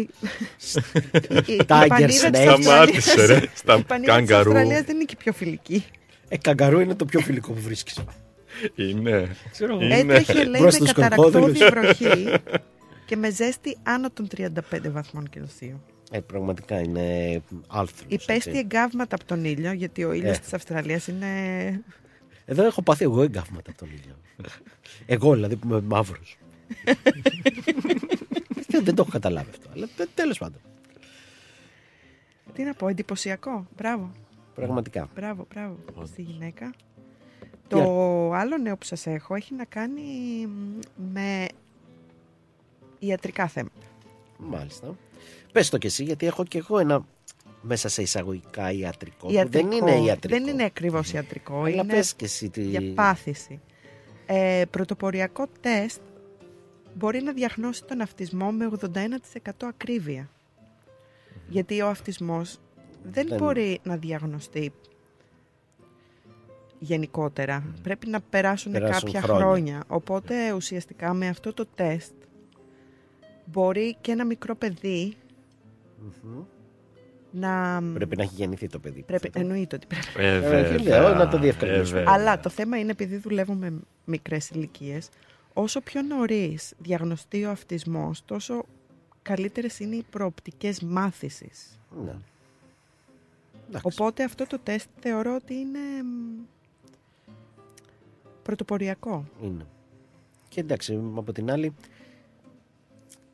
τα παιδιά με αυτισμό πλέον ε, έχουν, μπορούν να έχουν μια πολύ φυσιολογική ζωή Έχουν και, φυσιολογική ζωή. και να είναι και επιτυχημένοι. Βλέπετε τον Elon Musk, ας πούμε. Έτσι. Ο οποίος, Είναι πανέξυπνα. Ναι, απλά γενικότερα. είναι, Απλά υπάρχουν Είναι, ε, ιδιαιτερότητες. είναι πανέξυπνα ε, σ- διαφορετικά από εμάς. Μπράβο. Μμ. Ας το πούμε έτσι, όχι ότι εμείς είμαστε οι έξυπνοι ή σε καλή κατάσταση. Όχι, απλά βέβαια. Έτσι, να το είπα έτσι για να περάσει, ξέρεις. ναι, όχι, είναι πολύ σημαντικό αυτό, νομίζω. Γιατί όσο, όπως το είπες και εσύ, όσο πιο νωρίς το κάνεις, τόσο πιο καλά αποτελέσματα μπορεί να έχεις και ιδίως εδώ στην Αυστραλία που υπάρχουν ειδικά σχολεία για αυτό. Ναι, στην Αυστραλία Ή- προσπαθούν και να οι τους... εκπαιδευτικά α, προγράμματα. προσπαθούν να, να ενσωματώσουν την α, ειδική εκπαίδευση μέσα στην κανονική. Στην κανονική εκπαίδευση να μην είναι. κανονική. Ναι, αυτό Ναι, που- ναι, ναι. Τέλος Καταλαβαίνουμε. ναι. Δεν υπάρχει. Υπάρχει η εκπαίδευση, Mainstream. απλά υπάρχουν ιδιαιτερότητες Yep. που πρέπει να αντιμετωπιστεί το κάθε παιδί ανάλογα Ναι. με τις ανάγκες του. Και μετά τον αυτισμό να σου πάω και σε ένα ακόμα πρόβλημα της δεν είναι της εποχής μας, μαθησιακό πρόβλημα είναι περισσότερο, της δυσλεξία, η οποία για όσους δε- πιστεύω το ξέρουν οι περισσότεροι, είναι ουσιαστικά μια, ε, πώς να το πω, δυσκολία στο να διαβάσεις σωστά κάποια πράγματα. Και αυτό διότι ο εγκέφαλος για κάποιο λόγο ή βλέπει τα γράμματα σε διαφορετικές σειρές ή πιο μεγάλα, πιο μικρά κτλ. Ή Ή, καθρεφτισμό. ή καθρεφτίζει και μ, από ό,τι ξέρω τουλάχιστον δεν το έχουν, δεν έχουν βρει και από πού προέρχεται. Κάποιοι λένε ψυχολογικοί παράγοντες κτλ. Αυτό όμως δημιουργεί στα παιδιά κυρίως μεγάλες δυσκολίες. Βέβαια να πούμε ότι υπήρξαν πολλοί δυσλεκτικοί μεγάλοι, όπως παραδείγματος χάρη ο Λεωνάρντο Νταβίντσι, πάρα πολλοί άλλοι τέλος πάντων. Ε, το ευχάριστο λοιπόν, το good news της- στην περίπτωσή μας είναι ότι στην, ε, στην έκθεση CES, που είναι η πιο σημαντική έκθεση για τεχνολογικά επιτεύγματα και η οποία έγινε περίπου πριν μια εβδομάδα, ήταν ε, από 5 έως 8 Ιανουαρίου στο Las Vegas, παρουσιάστηκε μια λάμπα η οποία είναι λάμπα LED η οποία πάλεται με ένα συγκεκριμένο ρυθμό και η οποία βοηθάει αυτόν που διαβάζει, τον δυσλεκτικό που διαβάζει να τα δει τα πράγματα πιο ομαλά, πιο στρωτά. Αυτό που πιστεύω ουσιαστικά έρχεται αν ισχύει κάτι τέτοιο που μάλλον ισχύει γιατί από ό,τι λίγο το έψαξα είναι μια ιδέα που προέρχεται πριν περίπου 6-7 χρόνια άρχισε να αναπτύσσει σαν ιδέα ότι μπορούμε μέσω τέτοιων ε, λαμπτήρων και τα λοιπά να μπορέσουμε να βελτιώσουμε την κατανόηση των γραπτών λέξεων από τους δυσλεκτικούς και σήμερα μάλλον αυτό παίρνει σάρκα και οστά η επιστήμη ξανακάνει το θαύμα της και πιστεύω πάρα πολλοί άνθρωποι θα βοηθηθούν. Πραγματικά. Λέμε πότε θα γίνει διαθέσιμη αυτή η λάμπα. Νομίζω ότι δημόσια. ήδη έχει γίνει το prototype, το πρωτότυπο Μμμ, κτλ. μμμ, Και σε πολύ λίγο καιρό θα είναι διαθέσιμη ε, Στο ευρύ κοινό. στο ευρύ κοινό, ναι. Υποθέτω ότι θα πηγαίνεις στο μαγαζί της γειτονιάς Ε, βέβαια, θα πας κάπου λίγο πιο ιδιαίτερα. εξειδικευμένα. Ναι. Ε, ναι. Λίγο πιο εξειδικευμένα και θα μπορείς να την πάρεις. Νομίζω. ε, Πραγματικά. Ωραίο. Πολύ ωραία. Δηλαδή προχωράμε Δυνατά. δυνατά. Τρομερά. λοιπόν, πάμε να ακούσουμε μάλλον τραγουδάκι αν ο Κονσολιέρης δεν τα κάνει θάλασσα. Άντε πάμε κονσολιέρι. Σε είδα ξανά, ήσουν στα μαύρα ντυμένη Πλατεία Μαβίλη και σε παρά. Μαζί με ένα ψώνιο και οι δύο χαμένοι Τρώγατε σάντουιτς. Θολή ματιά, περίμενα λίγο πίσω από μια στάση. Φοβόμουν να βλέπεις μη μ' αντιληφθείς. Αν κι ήσουν χλωμή, ξενυχτισμένη Θεέ μου είχες μια λάμψη μαγική. Σε νιώσα μέσα μου παντού Σαν να μην πέρασε μια μέρα Από το ναι του χωρισμού Σαν να μην πέρασε μια μέρα. Σε νιώσα μέσα μου παντού Σαν να μην πέρασε μια μέρα. Από το ναι του χωρισμού Σαν να μην πέρασε μια μέρα. Σε είδα ξανά, το κρατούσες στο χέρι σφιχτά Κι όμως έμοιαζες να ψάχνεις κάτι για να πιαστείς. Θυμήθηκα τότε που μου δείχνες ένα αστέρι Και μου έλεγες φέρ' το εδώ κάτω Αν μπορείς και ξέρεις εγώ Προσπάθησα ξέρεις να το φέρω κοντά Να τα αγγίξεις κι εσύ. Μα τρόμαξες τόσο από το φως και τη σκόνη Και τρέξες γρήγορα κάπου να κρυφτείς. Περίμενα ακόμα πίσω από τη στάση. Μου φάνηκαν χρόνια μα ήταν μια στιγμή Πετώ το τσιγάρο, τελευταίο πλάνο. Θεέ μου είχες μια λάμψη μαγική. Σε νιώσα μέσα μου παντού Σαν να μην πέρασε μια μέρα. Από το ναι του χωρισμού Σαν να μην πέρασε μια μέρα. Σε νιώσα μέσα μου παντού Σαν να μην πέρασε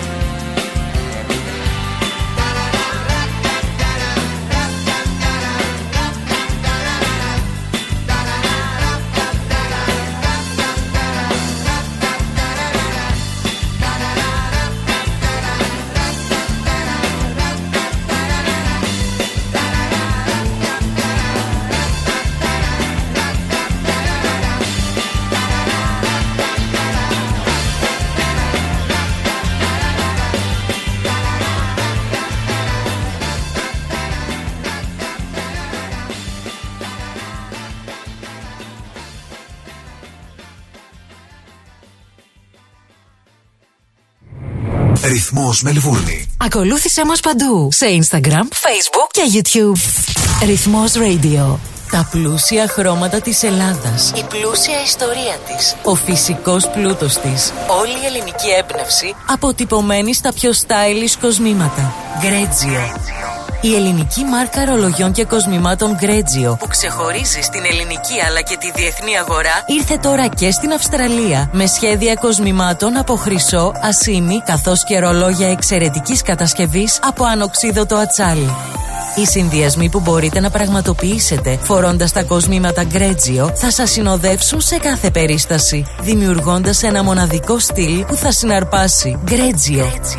51 Portman Street, Oakley. Τηλέφωνο 03 95 63 33 08. Instagram Γκρέτζιο Australia. Ανακαλύψτε φέτος τα πιο stylish γυναικεία κοσμήματα της σεζόν από την Γκρέτζιο.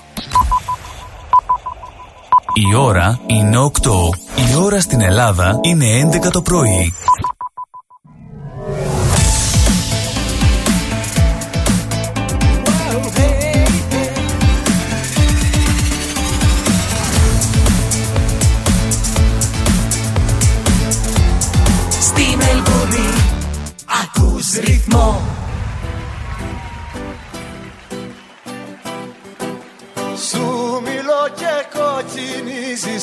Να φανταστώ Όσο θα μπεις το σποράκι τόσο βγάζει ανθό.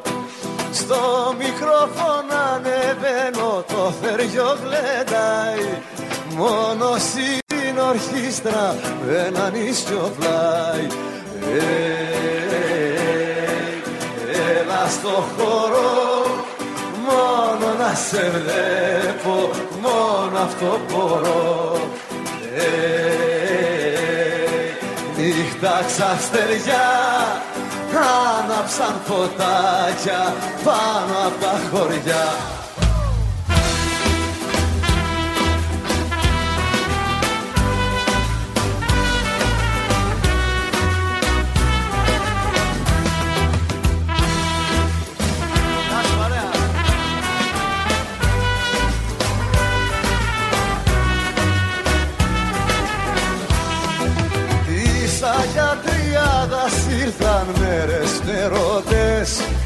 Ο χωριό το μουρέσι χορεύει από προχτές Ήρθαν γεριλιό καμένοι, ήρθαν κι αδερφοί. Σου μιλώ και κοκκινίζεις και έχεις προδοθεί. Έλα στο χώρο πάρε με και μένα λίγο να χαρώ Ε, Έλα στο χώρο. Θέλω να κατέβω θέλω να ενωθώ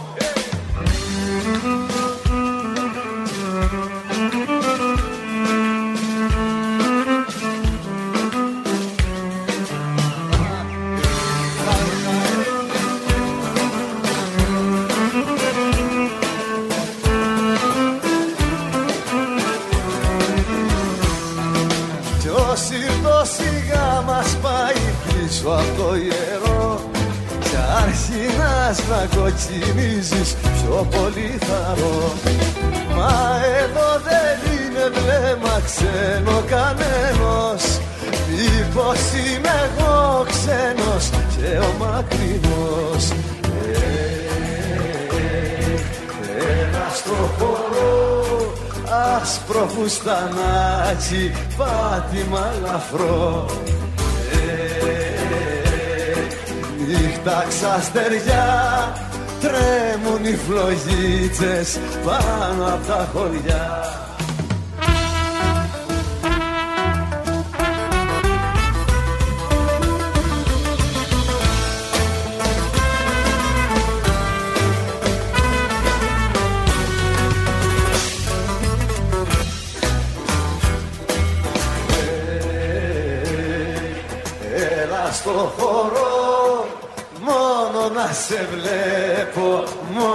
μόνο αυτό μπορώ Ε, Νύχτα ξαστεριά τρέμουν οι φλογίτσες πάνω απ' τα χωριά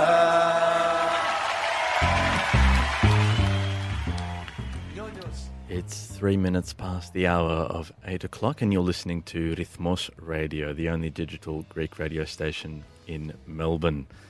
You're, of course, listening to the program Synthis Alis. We'll be here with you for another hour, and uh, as we said a little bit earlier on in our program, tonight we uh, have a very special interview lined up. We're going to be speaking this evening with Kat Theophanos. She is the Labor Party, uh, a Labor Party minister, and has been representing the seat of Northcote in the Victorian Legislative Assembly since November of 2018.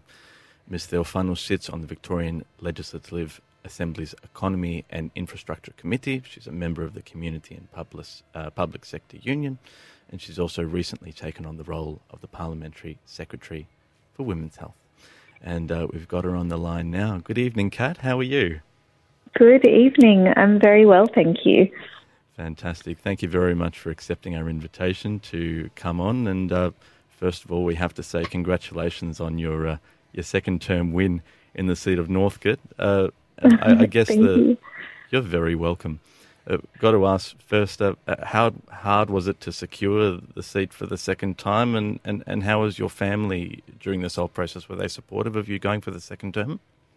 Uh, absolutely, they were. Um, it's it's really it's a deep honour to be elected to represent your community in the Victorian Parliament, but I think an even deeper one to have them elect you for a second time. There's something much more personal about the second time. It's much more about the relationship that you've built with your community over the last four years and honoring that relationship and the, that responsibility is something that I take really seriously, and it's why you know I'll spend every every single day that I've been granted fighting for and working for my community and the suburbs that I've called home for my whole life. But yes, every campaign is absolutely a um, a team effort, and we wouldn't be here if it were not for the support of my campaign team and my family and all of the people around me that have given me their support and the belief that their belief to, to, to keep going. Absolutely. Um, and that's a very, very special endorsement, of course. Uh, I guess that sort of leads into the next question then. What, what's in store for Northcote in the next four years? What are your goals? What are the areas of development that you see that sort of need uh, attention, that need to be resolved as soon as possible? Hmm, it's a good question. Um, well, I'll, I'll I'll continue to work as hard in the next four as I did in the last to make sure Northcote has all the investment and the support it needs into the future. And our community, it does face a lot of challenges, and but but I believe that we're also poised to embrace a lot of opportunities, and there are a lot of exciting things on our horizon. So Northcote will have an early parenting centre, something that I've worked on for a number of years now to secure the funding for, that we've now got. Um, we'll open a new mental health hub. We'll deliver more funding to our schools and we'll roll out free kinder and TAFE and nursing courses.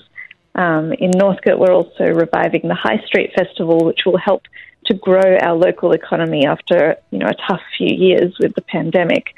Um, there are plans to make public transport more accessible. We'll build, build new social housing.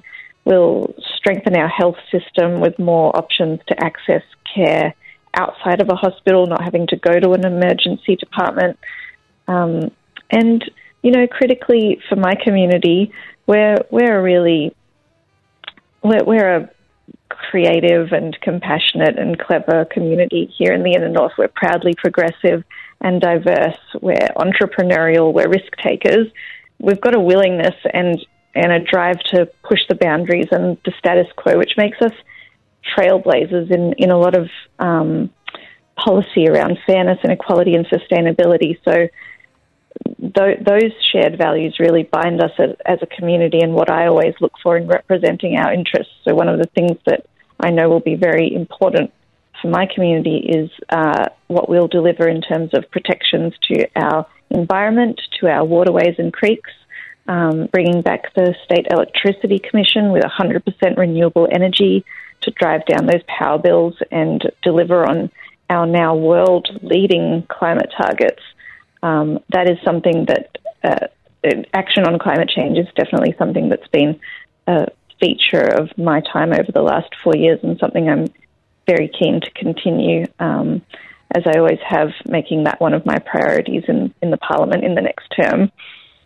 Absolutely. Well, it's fantastic to hear that you're so in touch with the priorities that your community has presented to, and that uh, again they've given you that endorsement for. Um, we, uh, I, I really, really wanted to ask you because I think it's uh, amazing. You're not just a politician, but you are also a, a, a mother, um, and as someone who aspires to do the best for her community, how do you find that balance between your work and and your life, especially raising uh, children as well?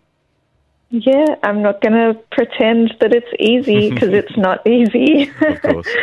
um, it's it's a huge juggle, and mine are quite young. I've got a three and a five year old girls. Um, when I was elected in 2018, the the oldest one was a year and a half, and I was pregnant with the second one. And so, very shortly after giving my very first speech in Parliament, um, I, I went into labour and had the second one.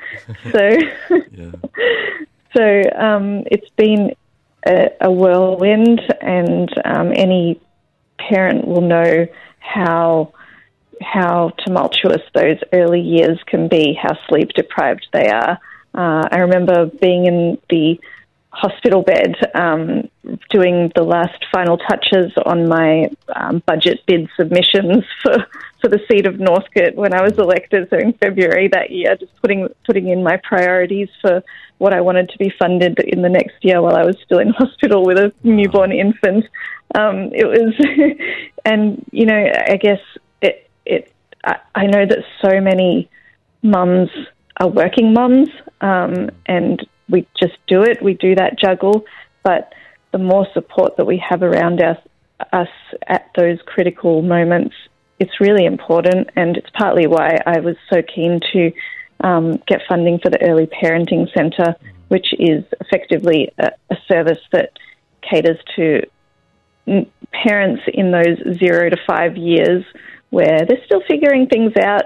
Um, and sometimes they need an extra pair of hands and sometimes that means going in and staying overnight with a qualified nurse uh, or, or, practitioner, um, maternal health practitioner that can care for you and your baby um, and give you that extra pair of hands when you need it most.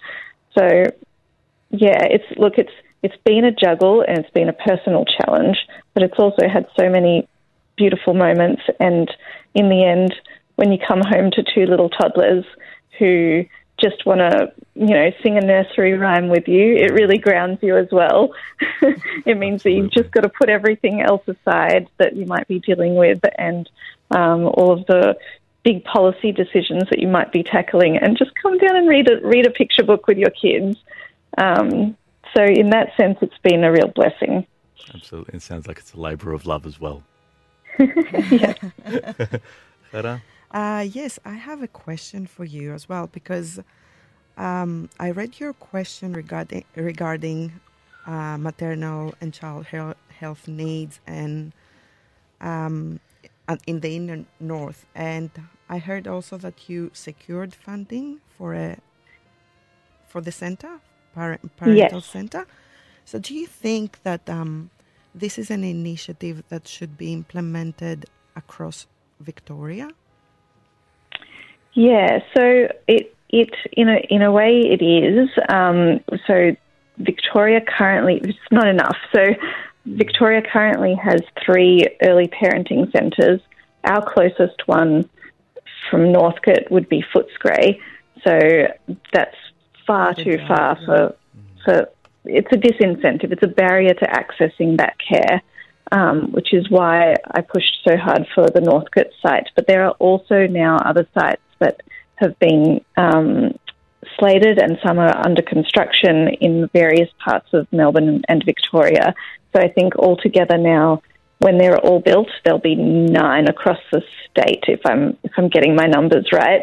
Um, and it's a really good model of care. We know that it works. It works really well in Footscray and in other locations where it's been set up.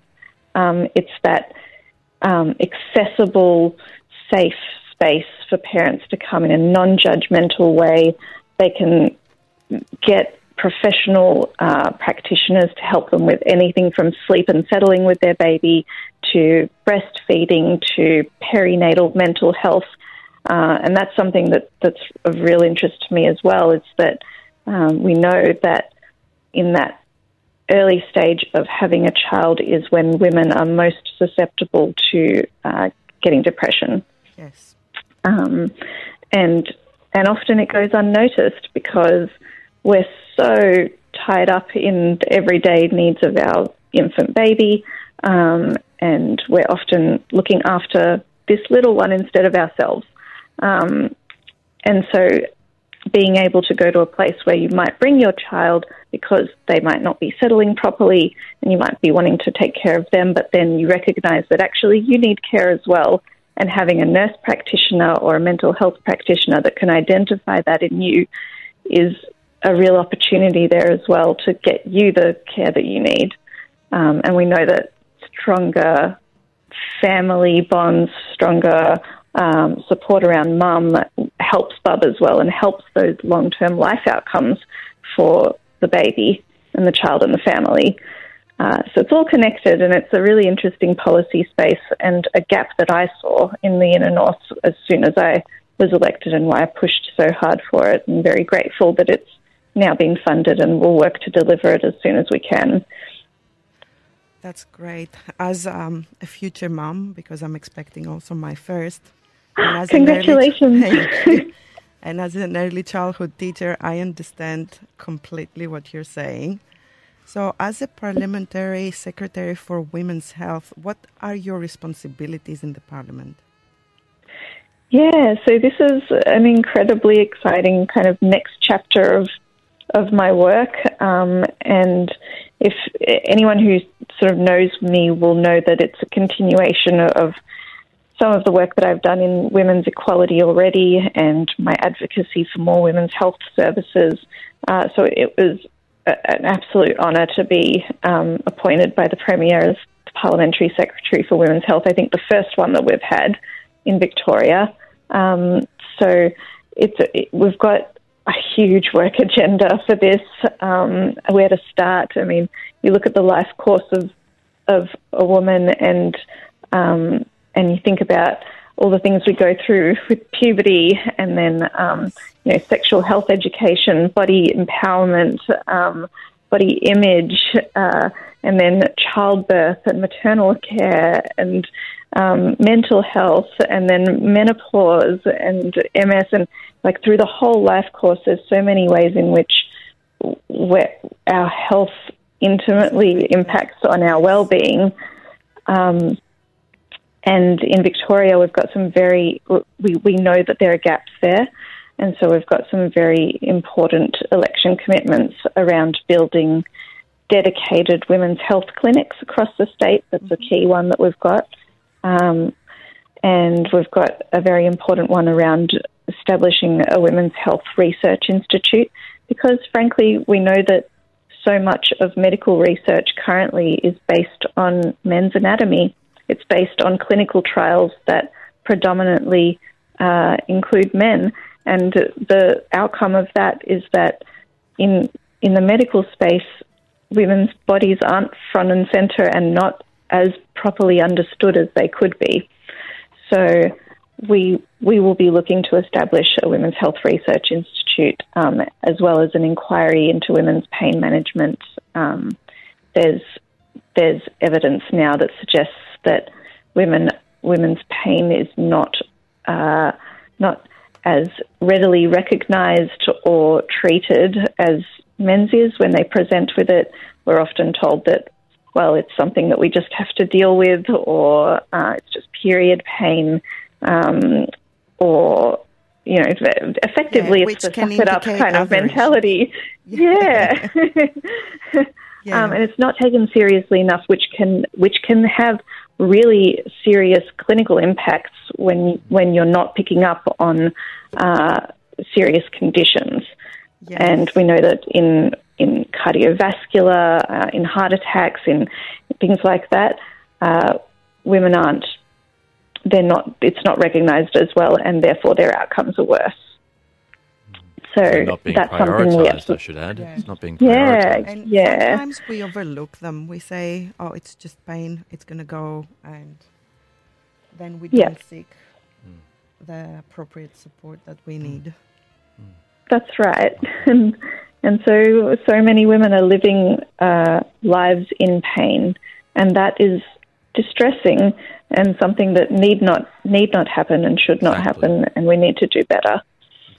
Um, are there any? I'll I'll take you back to pregnancy and moms and young moms and parents.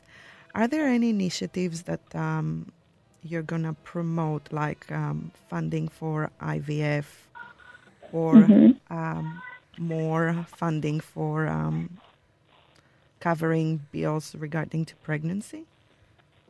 Yeah, um, yeah. So in in Victoria, we've started to roll out public IVF, making it more accessible to people who wouldn't, in the past, have been able to afford it.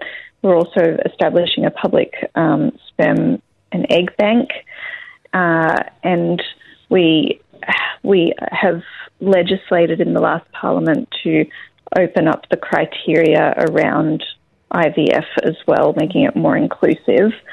Um, we also have key initiatives around, um, you know, the, the baby bundles that we now give out to new infants, um, free kinder, of course, uh, more uh, recruiting more nurses and midwives, and critically making some of those courses free so that we can build up that workforce. Um, those are the kinds of things we're looking at currently. I'll be looking at, as, as part of my role as Parliamentary Secretary for Women's Health, I'll be looking at Victoria's Sexual and Reproductive Health Plan, uh, having a review of it and, um, and looking to see whether there's anything more that we can do uh, to make the system work better for women and for babies. Yes.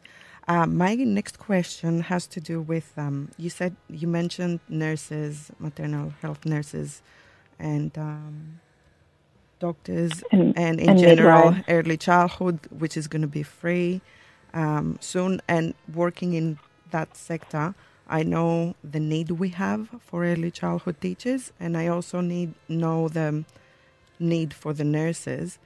Um, this need is going to be covered through migration.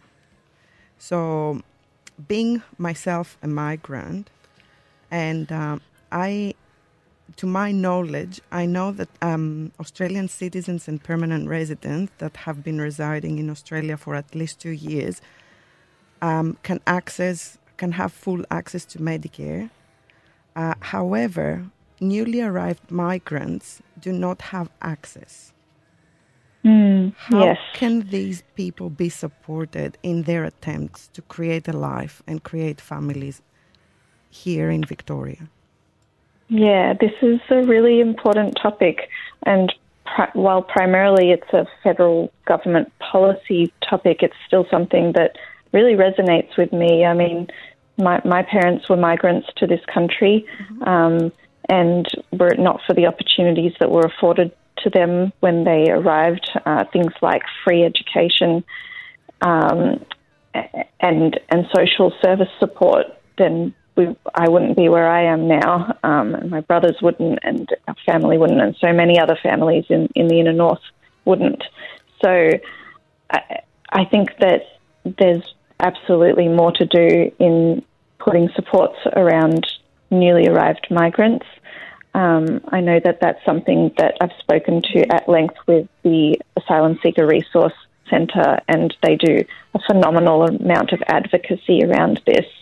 Um, and we've spoken at length about about all of the ways that we'd we'd love to uh, make things fairer uh, and more equitable and more accessible to to these people who just, if we if given the chance, will thrive and contribute and be um, such valuable parts of our community and our society. We know that. We know that through the history of migration, um, Yes. just how valuable these these communities can be. Um, so uh, we don't have the levers to do that at a state government level, but we certainly advocate to the federal government level for better policies in that space. That sounds great. Uh, you mentioned also asylum seekers. So, my last question would be about the vulnerable families, especially women who have suffered uh, family violence. Mm. Um, how um, are they going to be protected, or what are the initiatives of the government to provide more protection? Yeah. Um, family violence is, is a policy area that I've worked in previously. Um, before becoming a member of parliament, I worked for one. I worked for the uh, Minister for, for the Prevention of Family Violence when we first established the Royal Commission into Victoria's family violence system. And we knew back then that the system was broken and that it needed whole scale reform and that we needed to shine a, a, light on this area that for so long has been not spoken about. And I'm really proud of how far we've come over those sort of five years since the Royal Commission occurred. Um, we've we've invested more than any other state, uh, more than even the federal government has. I think um, at this point, just in Victoria, on family violence reform, and that includes things like the Orange Door model, mm-hmm. which is a service system delivering uh, immediate support to women who present, and that's any woman. That doesn't have any criteria around it, um, whether you're a an asylum seeker, a new migrant, refugee, um, whatever visa you may hold. You can go to that service and, and you can be referred to the appropriate um, the appropriate whatever you need housing, um, social support, income support. Yeah. It you'll you'll get what you need there. So that that is a key component. But there's also, of course, in in in family in things like violence against women, there's an education component too, um, and a cultural change component. So we know There's that violence against women in, is huh? it's a continuum, Yeah, but and yeah. it starts with gender inequality, and that's why one of the key reforms that we've um, tried to do is establish respectful relationships uh, education into schools uh, from from prep to year 12 uh, in an age appropriate ra- way all the way through to start changing a culture that has that that Takes has time. in the yeah it, Takes ta- it takes time. it's generational change but I think we are, you know, on the positive side, I think we are seeing some change. I think we are seeing movements now um, with consent, with um, with women's rights, with with women's um, employment rights. That all these sort of things add up, and I think we are seeing change. And, And hopefully, the, the extension of um, parental leave. Yep, exactly. That's a big one. And even what we've seen recently in terms of free kinder at a state level and the um, more accessible childcare at a federal level, that that is not just a policy for the well-being of children, which is an important component of it, but it's a hugely important economic policy for women to be able to get back into the workforce. We just need more kindergarten teachers. I agree. I agree. And my goodness, they are um, they are like angels. I mean, I've had my two girls in kindergarten for the last three Thank years. you. I'll take it as a personal compliment because I'm working with three-year-olds this year. you know, I might be able to debate other parliamentarians across the chamber in the Victorian Parliament, but I cannot debate a, a group of three year olds. That's a difficult ask. That makes two of They'll us. always win. oh, that's great. Thank you, Kat, for uh, this interview. Yeah, You're very you welcome. Wishing you all the best in your career. I'm pretty sure that you will do great. for another four years. You've got this. Well, it's and been my pleasure. Thank you so years. much for the conversation. Kat has a very important agenda. Absolutely, absolutely. Thank you very much uh, for accepting our invitation, and uh, and hopefully we'll speak to you again sometime very very soon or in the future. Thank you both, and good night. Good night. Good night. Bye bye.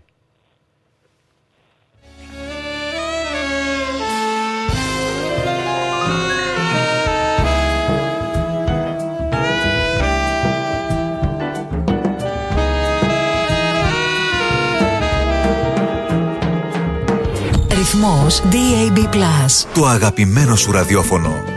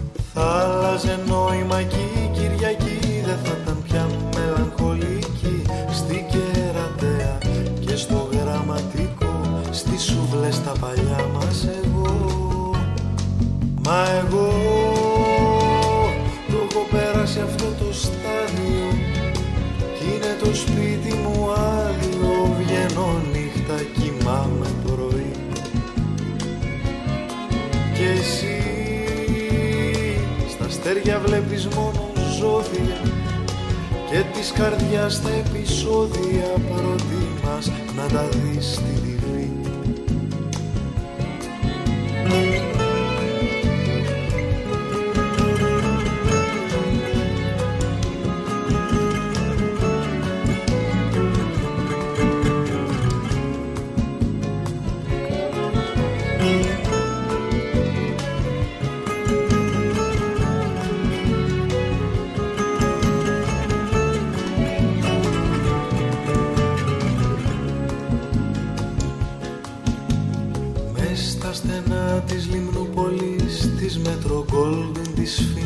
dreams.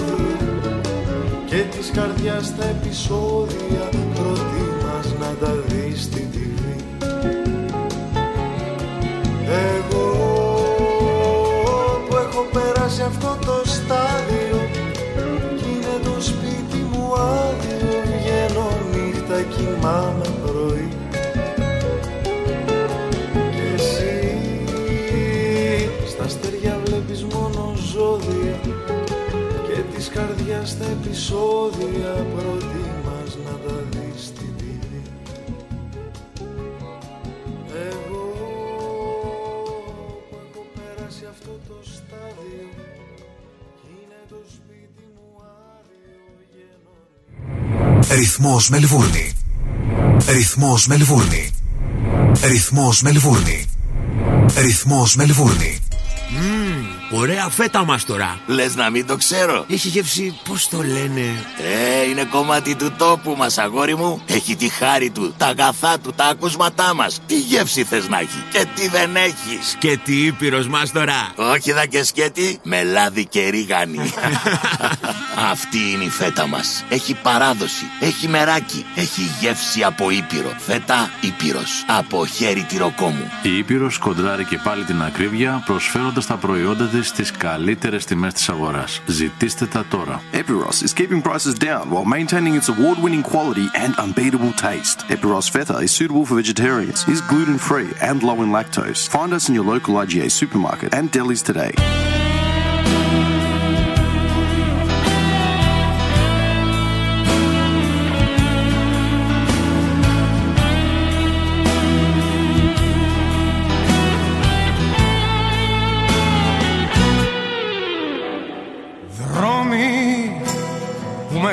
Μεγάλωσα μαζί σας και τα όνειρα στις πέτρες σας τα έκρυψα. Δρόμοι που ματώθηκα με φίλους και σε μια αγκαλιά σας μέσα μόνος έκλαψα. Χαμένοι δρόμοι όσο κι αν έψαξα να βρω κάτι παλιό κάτι να μου θυμίζουνε Χαμένοι δρόμοι. Πόσα θλιμμένα μυστικά Πόσες ζωές Πόσα τραγούδια ψιθυρίζουνε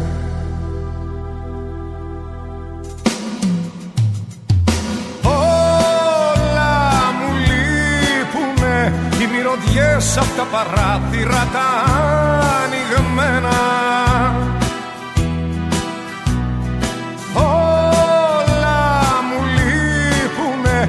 λείπουνε τα γιασεμιά και τα τριάντα φύλλα τα ανθισμένα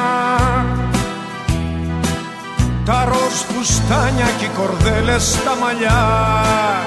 Και το ραδιόφωνο να παίζει τις Κυριακές στα λαϊκά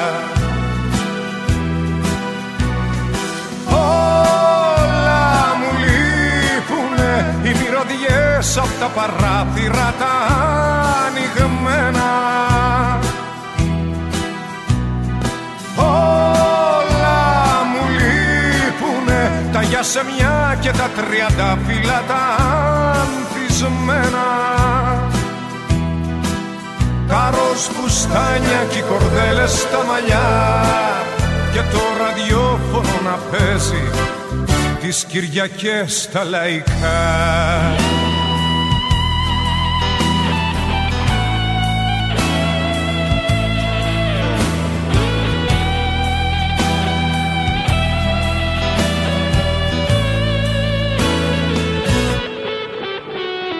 Μόνος μέσα στο σύννεφο το γκρι Ψάχνω την παιδική αυλή Μα δεν τη βρίσκω Μόνος με μια σημαία ελληνική Την εθνική μας τη γιορτή Γιορτάζω σε μια δίσκο. Μόνος βλέπω αεροπλάνα να περνούν Και κάποιους να χειροκροτούν Μα ο ουρανός βουρκώνει. Μόνος κι έτσι όπως φτάσαμε ως εδώ Φοβάμαι αύριο τι θα δω Στου κόσμου την οθόνη.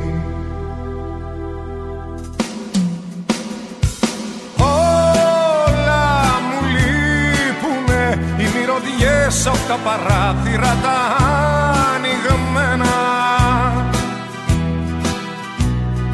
Όλα μου λείπουνε τα γιασεμιά και τα τριάντα φύλλα τα ανθισμένα φουστάνια και οι κορδέλες στα μαλλιά. Και το ραδιόφωνο να παίζει τις Κυριακές στα λαϊκά. Όλα μου λείπουνε οι μυρωδιές απ' τα παράθυρα τα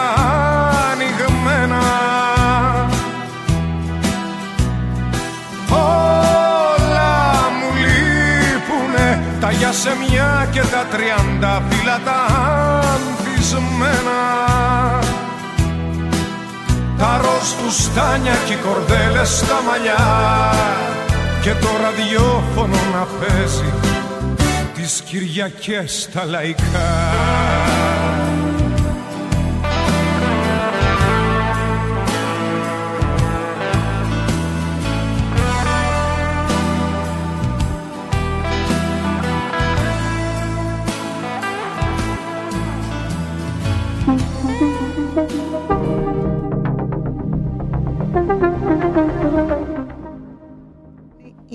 και 38 ακριβώς. Ε, εσείς ακούς, ακούτε συν της άλλης, μια εκπομπή που είναι μαζί σας κάθε πέμπτη από τις 7 ως τις 9 για τη Μελβούρνη και την ανατολική μεριά της Αυστραλίας και από τις 10 ως τις 12 το μεσημέρι για την Ελλάδα. Ε, ωραία συνέντευξη είχαμε με την ε, Κάτι Θεοφάνος. Πάρα πολύ ωραία συνέντευξη και εσείς ήσασταν υπέροχοι και οι δύο. Ευχαριστούμε. Και οι ερωτήσεις ε, και ο τρόπος που χειριστήκατε νομίζω ήταν... Έχει πολλή δουλειά μπροστά της. Νομίζω ναι. Πριν... Τι, τι θέλετε να, μας, να κάνουμε λίγο μια σύνοψη του τι είπαμε; Ε, εγώ γενικότερα μίλησα για τα... Μίλα κοντά σου παιδί μου στο μικρόφωνο. Μίλα, Συγγνώμη, θα- θα- θα- συγγνώμη, θα συγγνώμη. πάρω- Μα δεν μπορώ, είναι. Θα σου πετάω δεν κάτι. μπορώ. Ε, αυτό το ξέρεις ότι δεν μπορώ. Θέλω να κουνιέμαι συνέχεια. Ε, αυτό, μας και- εντάξει, συνηθίζεις. σε κουνίστο εσύ. Ε, γενικότερα μιλήσαμε για την αμ, υγεία των γυναικών ε, και η Μας κα- έδωσε πολλές πληροφορίες Μας και έδωσε πάρα ενδιαφέρουσες πολλές πληροφορίες, νομίζω. πληροφορίες. Αυτές που μου έρχονται πρώτα-πρώτα στο μυαλό, γιατί πρέπει να ξανακούσω τη συνέντευξη, Ναι. αμ, είναι για το... Νομίζω ότι θα την ανεβάσουμε κιόλας ξεχωριστά για κάποιον άλλον που θα Ναι. το ήθελα να την Σελίδα. ακούσει. Ε, Συγγνώμη που για διέκοψα. την α, δική της την περιφέρεια ο- όπου ουσιαστικά έχει διασφαλίσει χρηματοδότηση για να ε, ανοίξουν κάποια κέντρα που θα βοηθήσουν ε, νεαρές, νέες μητέρες και οικογένειες. Ε, ουσιαστικά μίλησε πάλι για ε, την ισότητα μεταξύ των φύλων, για κάποια κέντρα έρευ, έρευνας, ιατρικής έρευνας α, για, Γυναίκες για περισσότερο. γυναίκες που υποφέρουν από χρόνιους πόνους.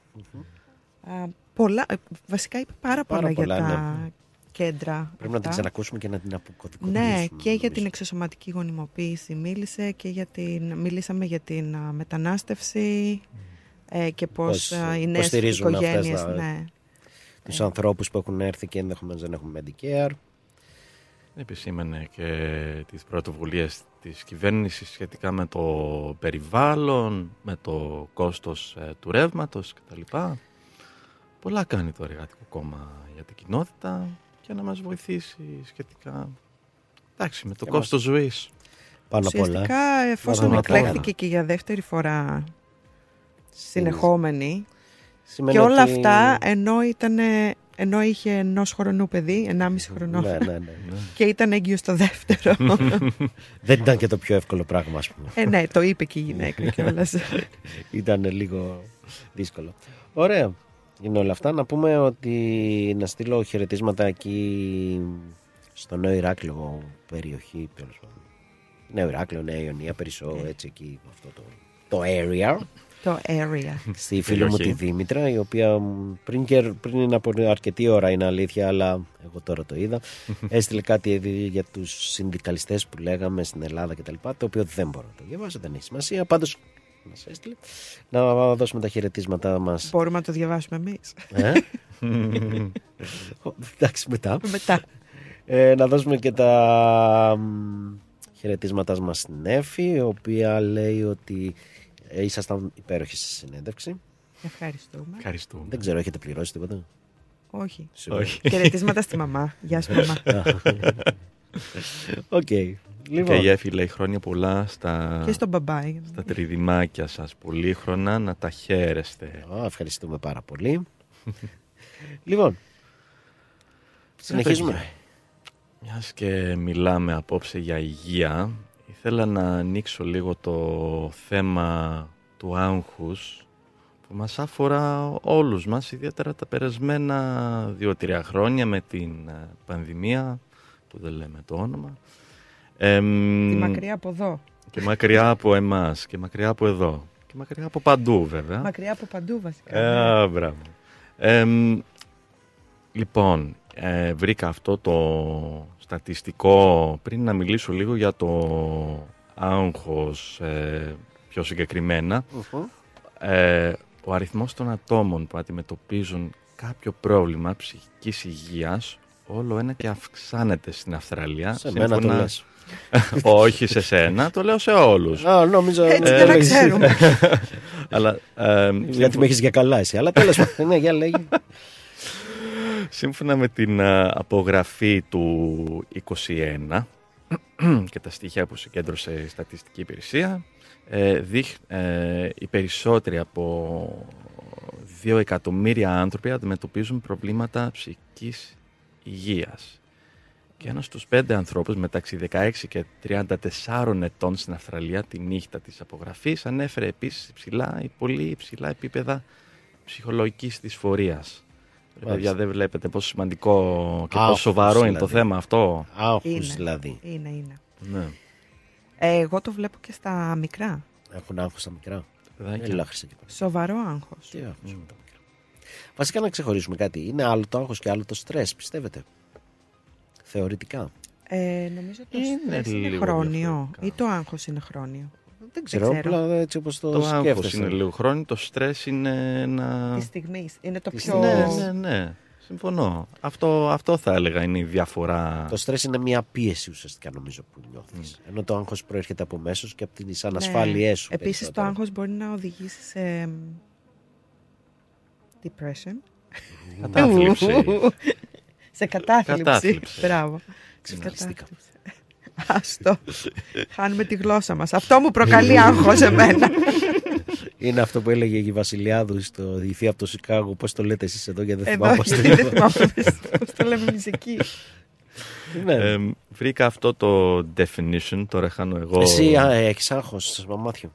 Εγώ; Έχω, άγ- ναι, έχω άγχος κάθε τόσο και ιδιαίτερα αυτή την εβδομάδα να σου πω σχετικά με τη δουλειά. Ναι. Είχα πολύ άγχος γιατί έπρεπε να κάνω μια δουλειά που δεν έχω ξανακάνει χωρίς τη βοήθεια μιας συναδέλφου που κάνει διακοπές. Μια χαρά. Για δύο Η, εβδομάδες. η συνάδελφο όμως δεν θα έχει άγχος. Όχι, Μόνο εσύ μάλλον είναι. διακοπάρες. Μόνο εγώ. Μάλιστα. Εμ, ναι, και πρέπει να πω εδώ. ε, Τι σου ότι- προκάλεσε το άγχος εσένα; Τι με προκαλεί άγχος; Έχεις ανασφάλεια για τη δουλειά, ότι δεν θα τα καταφέρεις.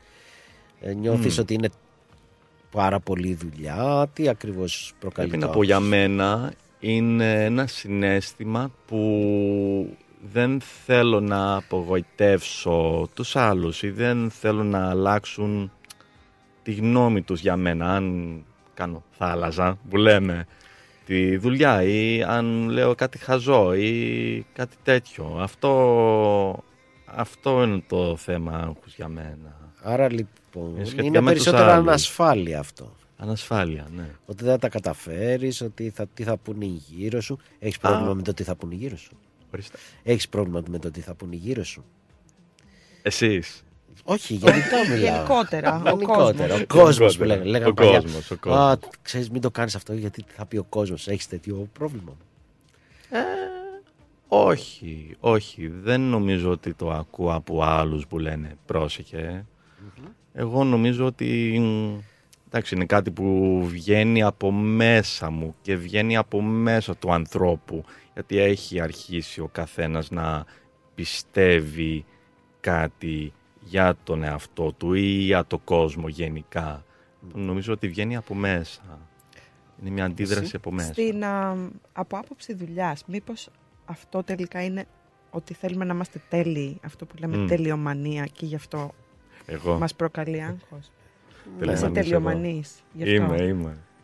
Ναι, αφού γι' αυτό το ρώτησα κι εγώ. Εγώ πιστεύω ότι ας πούμε, το άγχος προκύπτει όταν είσαι καλό σε κάτι. Γιατί αν δεν είσαι καλό σε κάτι, Δεν σε νοιάζει κιόλας. ποιος νοιάζεται. Δεν δίνεις δεκάρα. δεν σε νοιάζει. δηλαδή, ο καλός ο μαθητής έχει άγχος αν θα γράψει καλά στις εξετάσεις. Αυτός που δεν έχει διαβάσει, τι χειρότερο μπορεί να του συμβεί; Αυτό ακριβώς. Μμ. Μα αυτό νομίζω ότι είναι και το κλειδί, γιατί κι εγώ σε κάποια φάση αγχωνόμουν πάρα πολύ. Και θεωρώ ότι μ, μια πολύ καλή ξαδέρφη μου Δεν έχω. Ε, Α, όχι. όχι, κάναμε αυτή τη συζήτηση. Group therapy, ας πούμε. Ναι. Και με βοήθησε, μου λέει πόσο θα σε επηρεάσει στις πέντε επόμενες μέρες; Πόσο θα σε επηρεάσει στις, στους πέντε επόμενους μήνες; Στα Οπότε πέντε χρόνια πρέπει- δεν το συζητά, θα το έχεις ξεχάσει. Αυτό λέμε, ότι είναι ανάλογα... Νομίζω ότι πρέπει να εκπαιδεύσουμε τον εαυτό μας ουσιαστικά να ανταποκριθεί σε αυτό, να βάλουμε... Να πάρουμε Όρια. μια βαθιά ανάσα και να το δούμε λίγο πιο μακροπρόθεσμα. Σωστά. Ναι. One Νομίζω day ότι at a αυτό θα time. ρίξει- ναι, I'm not θα just, ρίξει this τα isn't επίπεδα just, του άγχους. this moment's going to pass because it's just a moment in time. Ναι. Είναι μια στιγμή στην πορεία. Ναι, παραδείγματος χάρη σε ένα, ας πούμε, σε πέντε μέρες που θα γυρίσει η συνάδελφος, τι θα σε νοιάζει; Ναι. Και σε ένα μήνα ή σε ένα χρόνο θα ξεχάσεις... Αντιθέτως, θα έχεις μάθει και πράγματα. Ε, ναι. Θα μάθεις και μετά νομίζω θα ξεχάσεις Και ένα μετά θα χρόνο πάρεις- ότι το είχες μάθει, ότι το έχεις περάσει αυτό το πρόβλημα ή τη δυσκολία αυτή. Μπράβο. Είναι άλλο, ε, άλλη μια εμπειρία στο βαλιτσάκι. Α, μπράβο. Και πώς αντιμετωπίζουμε το άγχος, δηλαδή; Με, τα- ε, με το να κάνουμε mindset, ας πούμε. Ή υπάρχει κι άλλος τρόπος; Διαλογισμός. Διαλογισμός. Γυμναστική. Γυμνασ... Έλα τώρα, τι θέλω ιδέες. Ένα περπάτημα, Διάβαζα καλά, εδώ. έντε σιγά. Έλα, ένα ρε, περπάτημα. Βαγγέλη. Βγες να πας Διάβαζα στη εδώ θάλασσα τώρα για έτσι, περπάτημα. είχα εδώ ανοιχτό να δεις δηλαδή πώς έρχονται σε- στον κατάλληλο άνθρωπο, έρχονται τα κατάλληλα πράγματα. Είχα ανοιχτό εδώ πέρα το Google και, Το μου, Google. και μου γράφει η επιστήμη μίλησε. Τα κιλά δεν φεύγουν με την γυμναστική. Ορίστε, το λέει Και καθαρά. πώς φεύγουν; Άλλο Δεν ένα. ξέρω, δεν, Άλλη- δεν διάβασα άλλη μια παραμέσα πηγή γιατί μπορεί να είναι άγχους. χειρότερο. Άλλη μία πηγή άγχους. Τα Τα κιλά. κιλά. Ε, τι κάνεις όμως; Τρως. για να ξεχάσεις τον πόνο σου. Αυτό είναι. Απλά είναι τα πράγματα δε, στη ζωή μας. Λοιπόν, το διαλύσαμε κάπου. Τελείωσε όμως. Που- Ενώ είναι ένα πάρα πολύ σοβαρό θέμα. Ναι, το διάλυσα, εγώ φταίω. But, but, but seriously, για έναν άνθρωπο που τρώει πολύ, που δεν θέλει να κάνει άσκηση και ακόμα νιώθει άγχος ή στρες, μια καλή στρατηγική που έχω δοκιμάσει εγώ σε άλλες περιπτώσεις είναι να κάνεις μια ανάσα και να μετράς μέχρι το 5 Και δεν περνάει. δεν δεν πείνα; περνάει δε- Δεν περνάει πείνα. Όχι. Περνάει δε- το άγχος.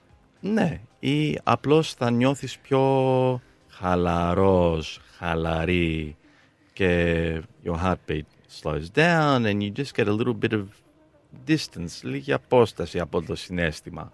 Α, εντάξει, αυτό Συγγνώμη το. που γελάω. Συγγνώμη, μιλάω Εγώ- αγγλέζικα όχι. εγώ. Όχι, όχι, δεν είναι αυτό το πρόβλημα. Δεν γελάω Γιατί για αυτό. γελάς; Γελάω για το, για το Βαγγέλη που λέει περνάει πείνα. Περνάει πείνα. Όχι, εγώ αυτό που σκεφτόμουν τώρα θα το χαλάσω πάλι το άνθρωπο.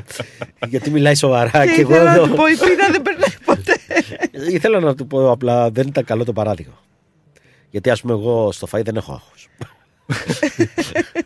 Μπράβο, Ε, μπράβο. όχι, εγώ, όταν- Εκτιμάς τον εαυτό σου. Ε, ναι, ναι. Εκτός αν είναι, ξέρω εγώ, σπανακόριζα. Και αρχίζω και αυτό. Τι άλλο έχει να φάμε. μόνο αυτό είναι το μόνο μου άγχος, ας πούμε. Κατάλαβες. Ναι, ναι. Μετά τα Κατά τα Χριστούγεννα άλλα- όλοι μας χάνουμε την εκτίμηση για τους εαυτούς μας. Όχι, εντάξει, είναι και αυτό ένα. Ε, mindset, ας πούμε. Ξέρω. εγώ. το άλλο, τι θα μπορούσαμε να κάνεις εσύ, ας πούμε, στην δουλειά, π.χ. για να διώξεις το άγχος. Πιστεύεις απλά διαλογισμό και τέτοια που κάποια φορά δεν είναι εύκολα αυτά. Όχι, δεν είναι. Λοιπόν, από τότε νομίζω ότι έρχεται κάποια... Ε, πώς να το πω... Πρέπει να αλλάξεις λίγο το mindset, το perspective που έχεις για τη δουλειά ή για τους άλλους γύρω σου. Μπορείς να πλησιάσεις έναν συνάδελφο και να πεις μπορείς να με βοηθήσεις ή μπορούμε να κάνουμε μια ανάσα, μπορούμε να, να βγούμε έξω Να σε για, να, πλακώσει το για, ξύλο. για να μιλήσουμε. Γιατί αυτό, τι είπες; Να σε πλακώσει το ξύλο. Αυτό βοηθάει επίσης. Μην το γελάσει. Εδώ υπάρχουν. Πώς το λένε, Γιατί προκαλεί, δωμάτια, το άγχος πώς το προκαλεί λένε. θυμό. Ναι, πώς το Ένα λένε; σύμπτωμα του άγχους. Πώς τα λένε αυτά, δωμάτιο. α, όπου πας μέσα και σπάς πράγματα. Κάπως τα λένε. Ναι. Μπουζούκι. Όχι, ε, όχι. και αυτό σωστά. το, το, το, Αν είναι το τερματίζεις. σαν. ναι, ε, μην το γελάς. Α πούμε, τώρα τε- κοίτα, γελάει, που δεν είναι σωστό. Γιατί και στα μπουζούκια, γιατί πάει ο άνθρωπος; Για να ξεδώσει. Θέλει να Για να ξεδώσει, ξεσπάσει. να ηρεμήσει. Να... Να Ε, διασκεδάσει. είναι αγχολητικό και το μπουζούκι. Είναι, δηλαδή, μην είναι, το είναι. βλέπεις έτσι. Είναι μελετημένο η όλη κατάσταση, πιστεύω. Ναι. Γι' αυτό λες στην Ελλάδα να μην έχουμε άγχος. Δεν έχουμε άγχος στην Ελλάδα; Δεν ξέρω. Δεν λέω στην Είναι Όταν πιο βγαίνεις ηρεμοί μόνο- οι Έλληνες όταν στο- βγαίνει- στην Ελλάδα γιατί δεν έχουν ε, το let's go, let's go, let's go, rush, rush, rush. Δεν πας Στην Στην Αθήνα, Ελλάδα. στην Αθήνα Δεν το πας Πάω έχουμε. καλά ρε Ευαγγέλη, τι Δεν λες; πας καλά. Στην Αθήνα το έχουμε. Πήγαινε Στην Αθήνα, εσύ η στην Αθήνα. Αθήνα είναι τρέχει και τρέξε και. Και σε άλλες περιοχές της Ελλάδος. Όχι τόσο. γιατί- Πώς είναι οι Όχι άνθρωποι; τόσο. Ή Στην Πάτρα, ας πούμε, από εκεί που είμαι εγώ, είναι πιο αργή η ρυθμή. Παρεπιπτόντω ξεκίνησε και το καρναβάλι. Ε. Στην Πάτρα. Α, εκεί έπρεπε Δεν να είναι πάλι είμαστε. το συζητήσαμε. Τι μπήκε το τριώδιο, δηλαδή; Εννοείται. Πότε εννοείται; Ε, νομίζω Και ότι γιατί είναι ή δεν του με Αγίου ενημερώσατε; Αντωνίου ή του Αγίου Αθανασίου. Και γιατί δεν με ενημερώσατε; Αφού δεν είσαι καρνάβαλος. Εδώ ο καρνάβαλος που τα ξέρει είναι ενημερωμένη. Μπήκε το. Δηλαδή, κάτσε. ρε, Τότε είναι πολύ νωρίς. Είναι νωρίς το Πάσχα. Το Πάσχα το ξέρω. ε, Και καθαρά Δευτέρα θα είναι νωρίς. Αυτό θα είναι το Πάσχα. Βλακία είπα. Τέλος πάντων. Τσικνοπέμπτη. Άντε. έχουμε Πότε είναι η κάνει. τσικνοπέμπτη να τσικνήσουμε. Θα έχουμε και εκπομπή την Τσικνοπέμπτη. Ω, θα το κάψουμε. Πού θα το. Μμ. Ξέρω εγώ, θα φέρουμε εδώ μια ψισταριά. να βαράει εδώ πέρα το. Θα πλακώσει η- η πυροσβεστική. Παιδιά, γράψτε το 16 Φεβρουαρίου, Τσικνοπέμπτη. 16 Φεβρουαρίου, ωραία, μου αρέσει σαν μέρα. Take note. Κάθε Θα φέρουμε σουβλάκι. Κάθε σκεφτούμε Σουβλάκια να και κάνουμε. μπύρες. Μέσα στο στούντο. Για μένα χωρίς αλκοόλ, παρακαλώ. Εντάξει, έγινε. Λοιπόν, Εντάξει, ε, και για να πούμε τώρα κάποια πραγματάκια. Ότι η ώρα τελείωσε. Δεν ξέρω αν το πήρατε χαμπάρι. Δεν το Όχι, πήραμε καθόλου. χαμπάρι. Είδε τι ωραία περνάει η ώρα μαζί μου.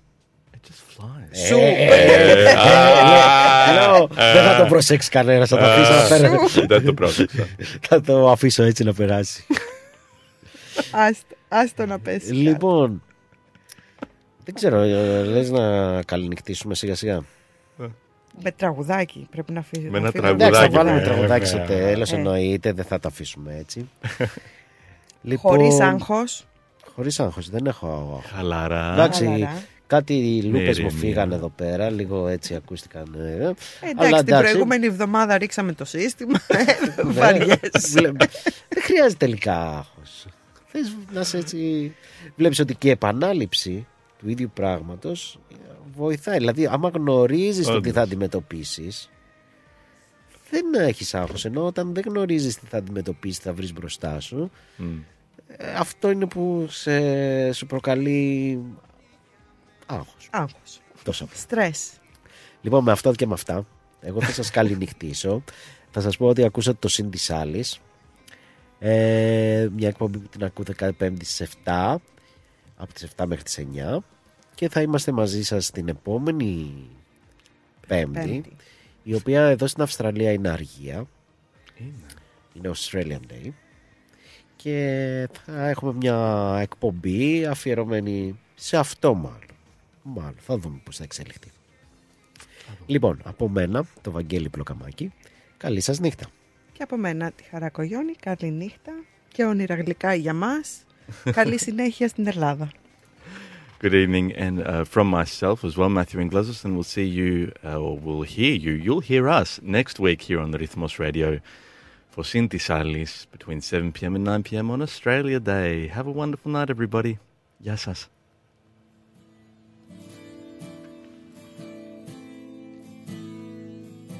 Τα σύνορα που πέρασα δεν είχαν φρουρό Μόνο λίγα γεράκια διψασμένα Στα γόνατα μου αράξανε ζητώντας μου νερό Και πώς να τα χορτάσω τα καημένα. Σε πολιτεία βρέθηκα που ψάχνα για καιρό Στον ήρω μου το χάρτη τον κρυμμένο. Πάω να την ψηλαφίσω, τρέχω να τη χαρώ Κι αυτή με προσπερνάει με βλέμμα ξένο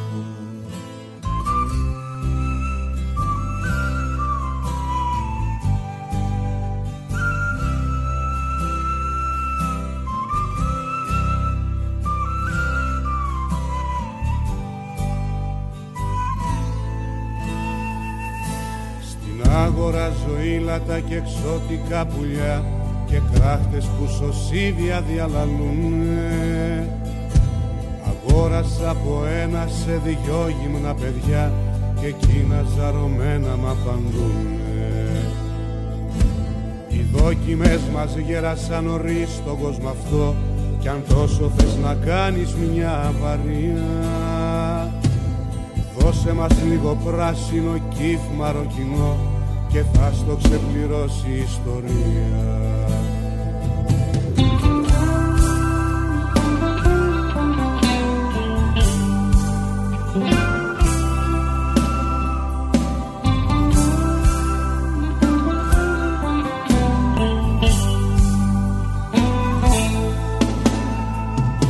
Στο πάρκο ένας μπατήρης που ζάλισε τα αυτιά.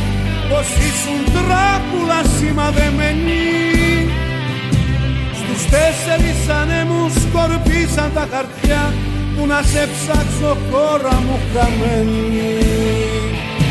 Στον νόμο το δισάκι μου σε εσάς ξαναγυρνώ φωτιά νερό αέρα μου και χώμα. Δεν βγαίνουνε τα όνειρα σε πληστηριασμό Δεν παίχτηκε η παρτίδα μας ακόμα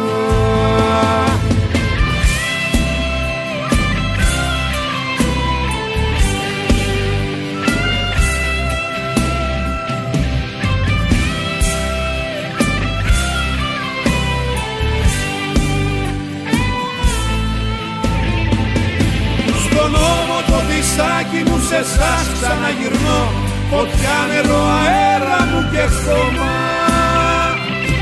Δεν βγαίνουνε τα όνειρα σε πληστηριασμό.